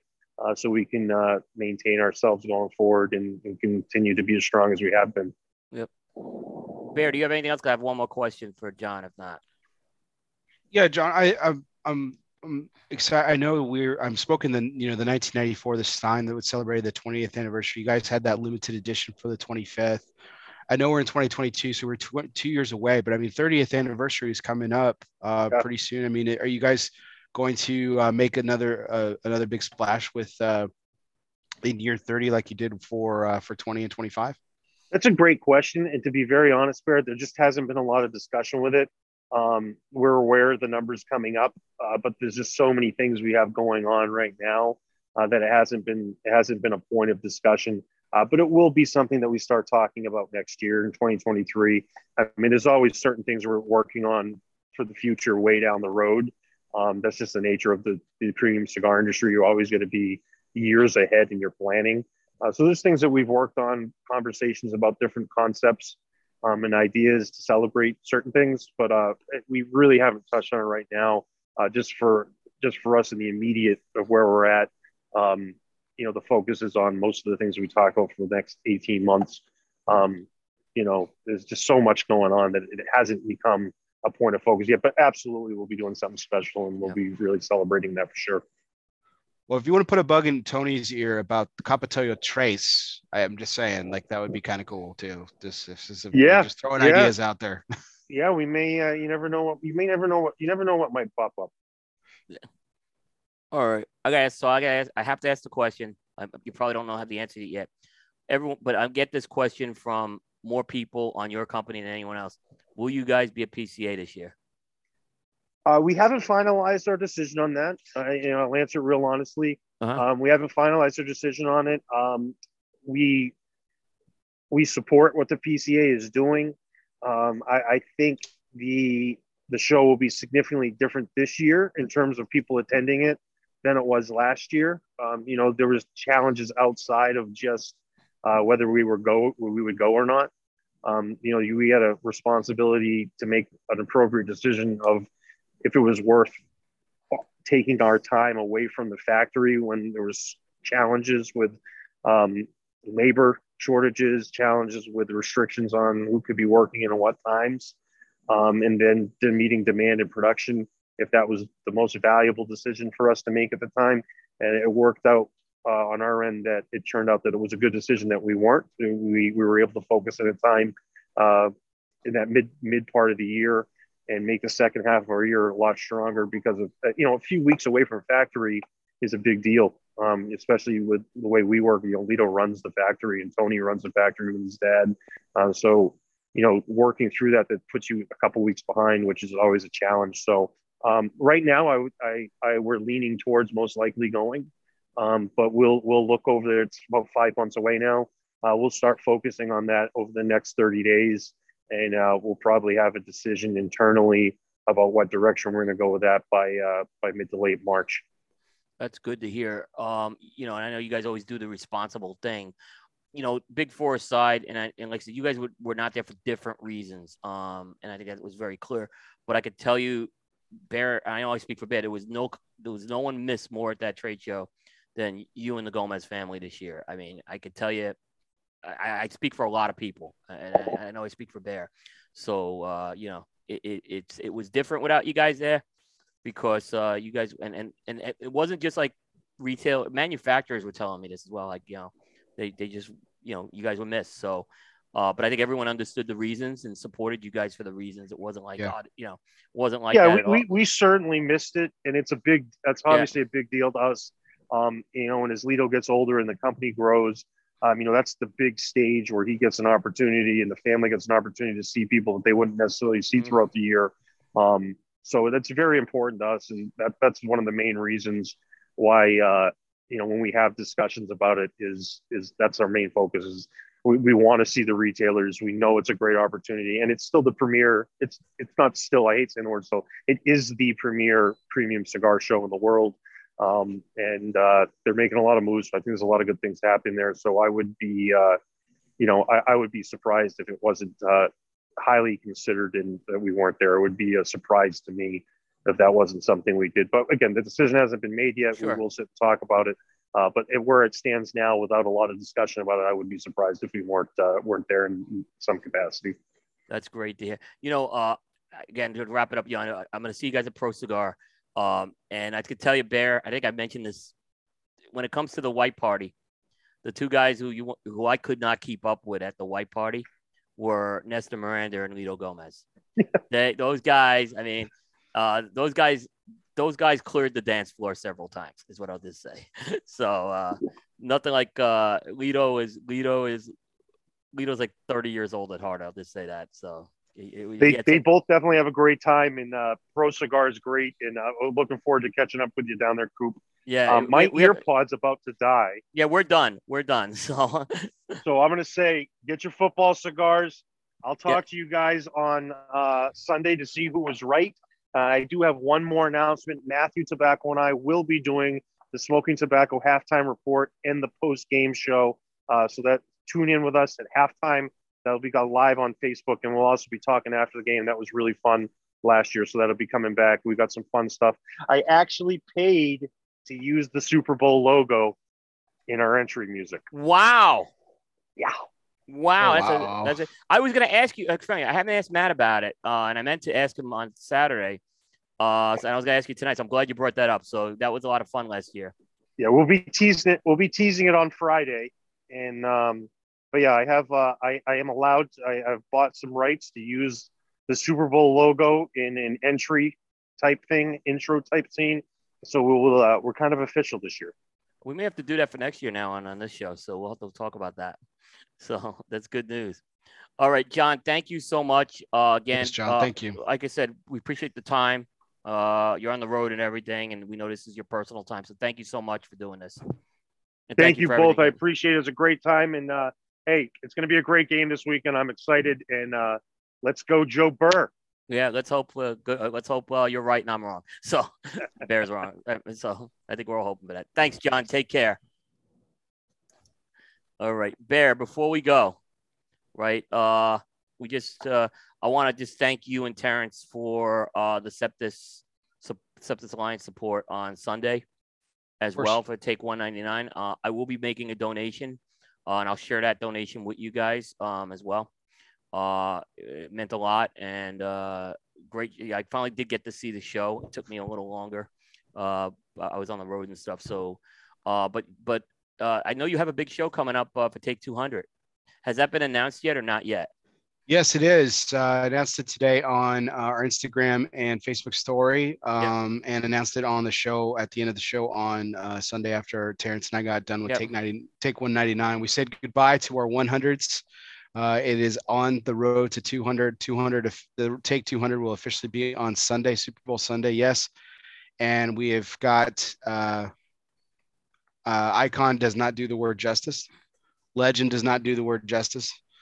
Um, but I am pleased uh, to announce and welcome uh, Carlito Fuente as my guest of honor for Take 200 on Sunday, uh, 9:30 Central, 10:30 Eastern. You don't want to miss it. Uh, we're going to have a fantastic discussion. Of course, uh, I'm, I'm known for length on those shows too. Uh, won't keep up Carlito too late, um, but there are certain things that I definitely want to talk to him about. Some amazing stories. I could listen to that man talk for hours.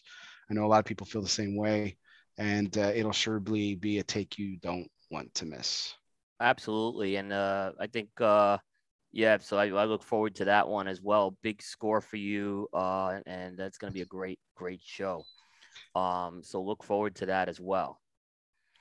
Um, and uh, I'm going to announce a couple of things on the coop end. Um, so for folks who are still tuned in, they're going to get a little treat um, because this is the first time I'm going to announce this. Uh, so let me just go through the, the schedule real quick. Um, on Monday, uh, we'll be doing uh, Primetime Jukebox episode 65. It is the Rock and Roll Hall of Fame uh, pregame show. So Dave and I will be breaking down the Rock and Roll Hall of Fame uh, nominees. That's always a that was a show that started Jukebox Primetime Jukebox episode one. So uh, it's a it's it's a little different this year because Dave and I have artists that are we really love that are up for nomination this year, uh, including Dave's beloved Dolly Parton. So uh, you, you're gonna want to tune in for that. On now we have two primetime shows coming up, um, and we'll announce the next special edition at some point. But um, primetime uh, episode 219 on Thursday will be Ian Reese from Dapper Cigar Company. You know, we've had Ian, this is his third appearance on the show, but it's the first time in over three years we've had him on. And I think Dapper's really kind of exploded since then. Uh, we've talked, you know, Ian's one of the best guests I think we've had, and it's it's great to have him on. Uh, when Aaron likes the cigars, you know that's a that's a positive. Um, so um, so yeah, that will be primetime episode 219 on the on the 10th. Now, episode 220 on the 17th. Unfortunately, Aaron's going to be on vacation with his family. He may pop in, but Bear has volunteered, or I asked you know Bear if Bear could co-host that night, and he was gracious enough. Uh, but he didn't know who we were going to have on that night, and he said yes, right? Um, but we have a uh, not only we have a big guest, but I think we have one of the biggest giveaways in the history of primetime that we've done. Uh, it's Daniel Marshall, right? Uh, and he's a tough guy to get for an interview. Uh, he's very excited about doing this show, um, and he is donating five prizes. And Bear, I think you're going to be seeing these five prizes for the first time, right? So I don't think you've seen Mhm. these. All right. No. So I'm gonna put up I'm gonna put up the screen here. All right. So five prizes. Uh, a cigar arc humidor signed by Daniel Marshall. This is a humidor you could put in the pool, basically. It's totally waterproof, right? Um, picture's a little small, but uh, fantastic thing. Uh, and he'll sign that one. Uh, the second thing is we have a uh, a cutter, lighter, and uh, lighter gift set. It includes one of the famed Daniel Marshall golden cutters. Mm, very Yes. nice. Very nice. I mean, those are those are the ones that Daniel uses. Uh, it's like a signature gold cutter. It, it's you know, collector's item. Um, the third one, if that's not enough, we're giving away one Daniel Marshall Carlito Fuente 30th anniversary cigar. Very rare to get, you know, and and uh, this is a project Carlito and Daniel are both very proud of. Uh, if that's not enough, we'll also be giving away a box of uh, Daniel Marshall's Red Label, fantastic cigar. Um, I think it's, uh, I believe that cigar comes from Casada, the Red Label.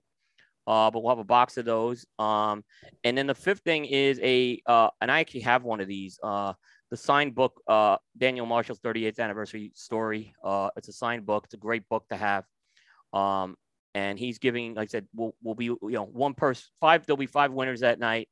Um, I don't know yet how we're going to give them away. We're, we're still figuring out the logistics of that, but um, we are, you know, we're, Daniel's going full full blown with us. So, um, and I know there's a lot of questions like Bear and I are going to have with Daniel, uh, because I think he's one of the more interesting guys uh, in the cigar industry. We've talked to him at a at a at a IPCPR trade show, Mhm. um, and he's he's so down to earth too. That's what's uh, you know, and he's he's he's like I said, he makes these accessories. They they're high end luxury accessories, um, and these projects are high end stuff. And we're we're honored that he's going to share some of this with the audience. So, um, stay tuned on that. Cigar Media is not eligible for these prizes, by the way.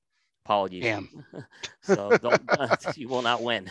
So, um, but but it'll yeah. be it'll be great to see some of our audience win some of these prizes. This is going to be fantastic. Yeah, so. yeah, I- and and so so that's why I told people brush up on your hashtag game. So, oh, with that because you're gonna have to brush up for these things. Uh, but we always appreciate the support every company gives us. Uh, you know, especially Tobacco Area USA with with their prizes as well. So, Bear, that's about it. I know we went. I know we went late tonight, but I appreciate your time, uh, as well as John's time. So, thank you very much. Uh, it's always fun doing this show. Love the uh, show. I love the show. And then you Love and I, John. yeah, and then you and I will be at the Great Smoke. Um, so I don't know what the next February. We may not get another show in in February.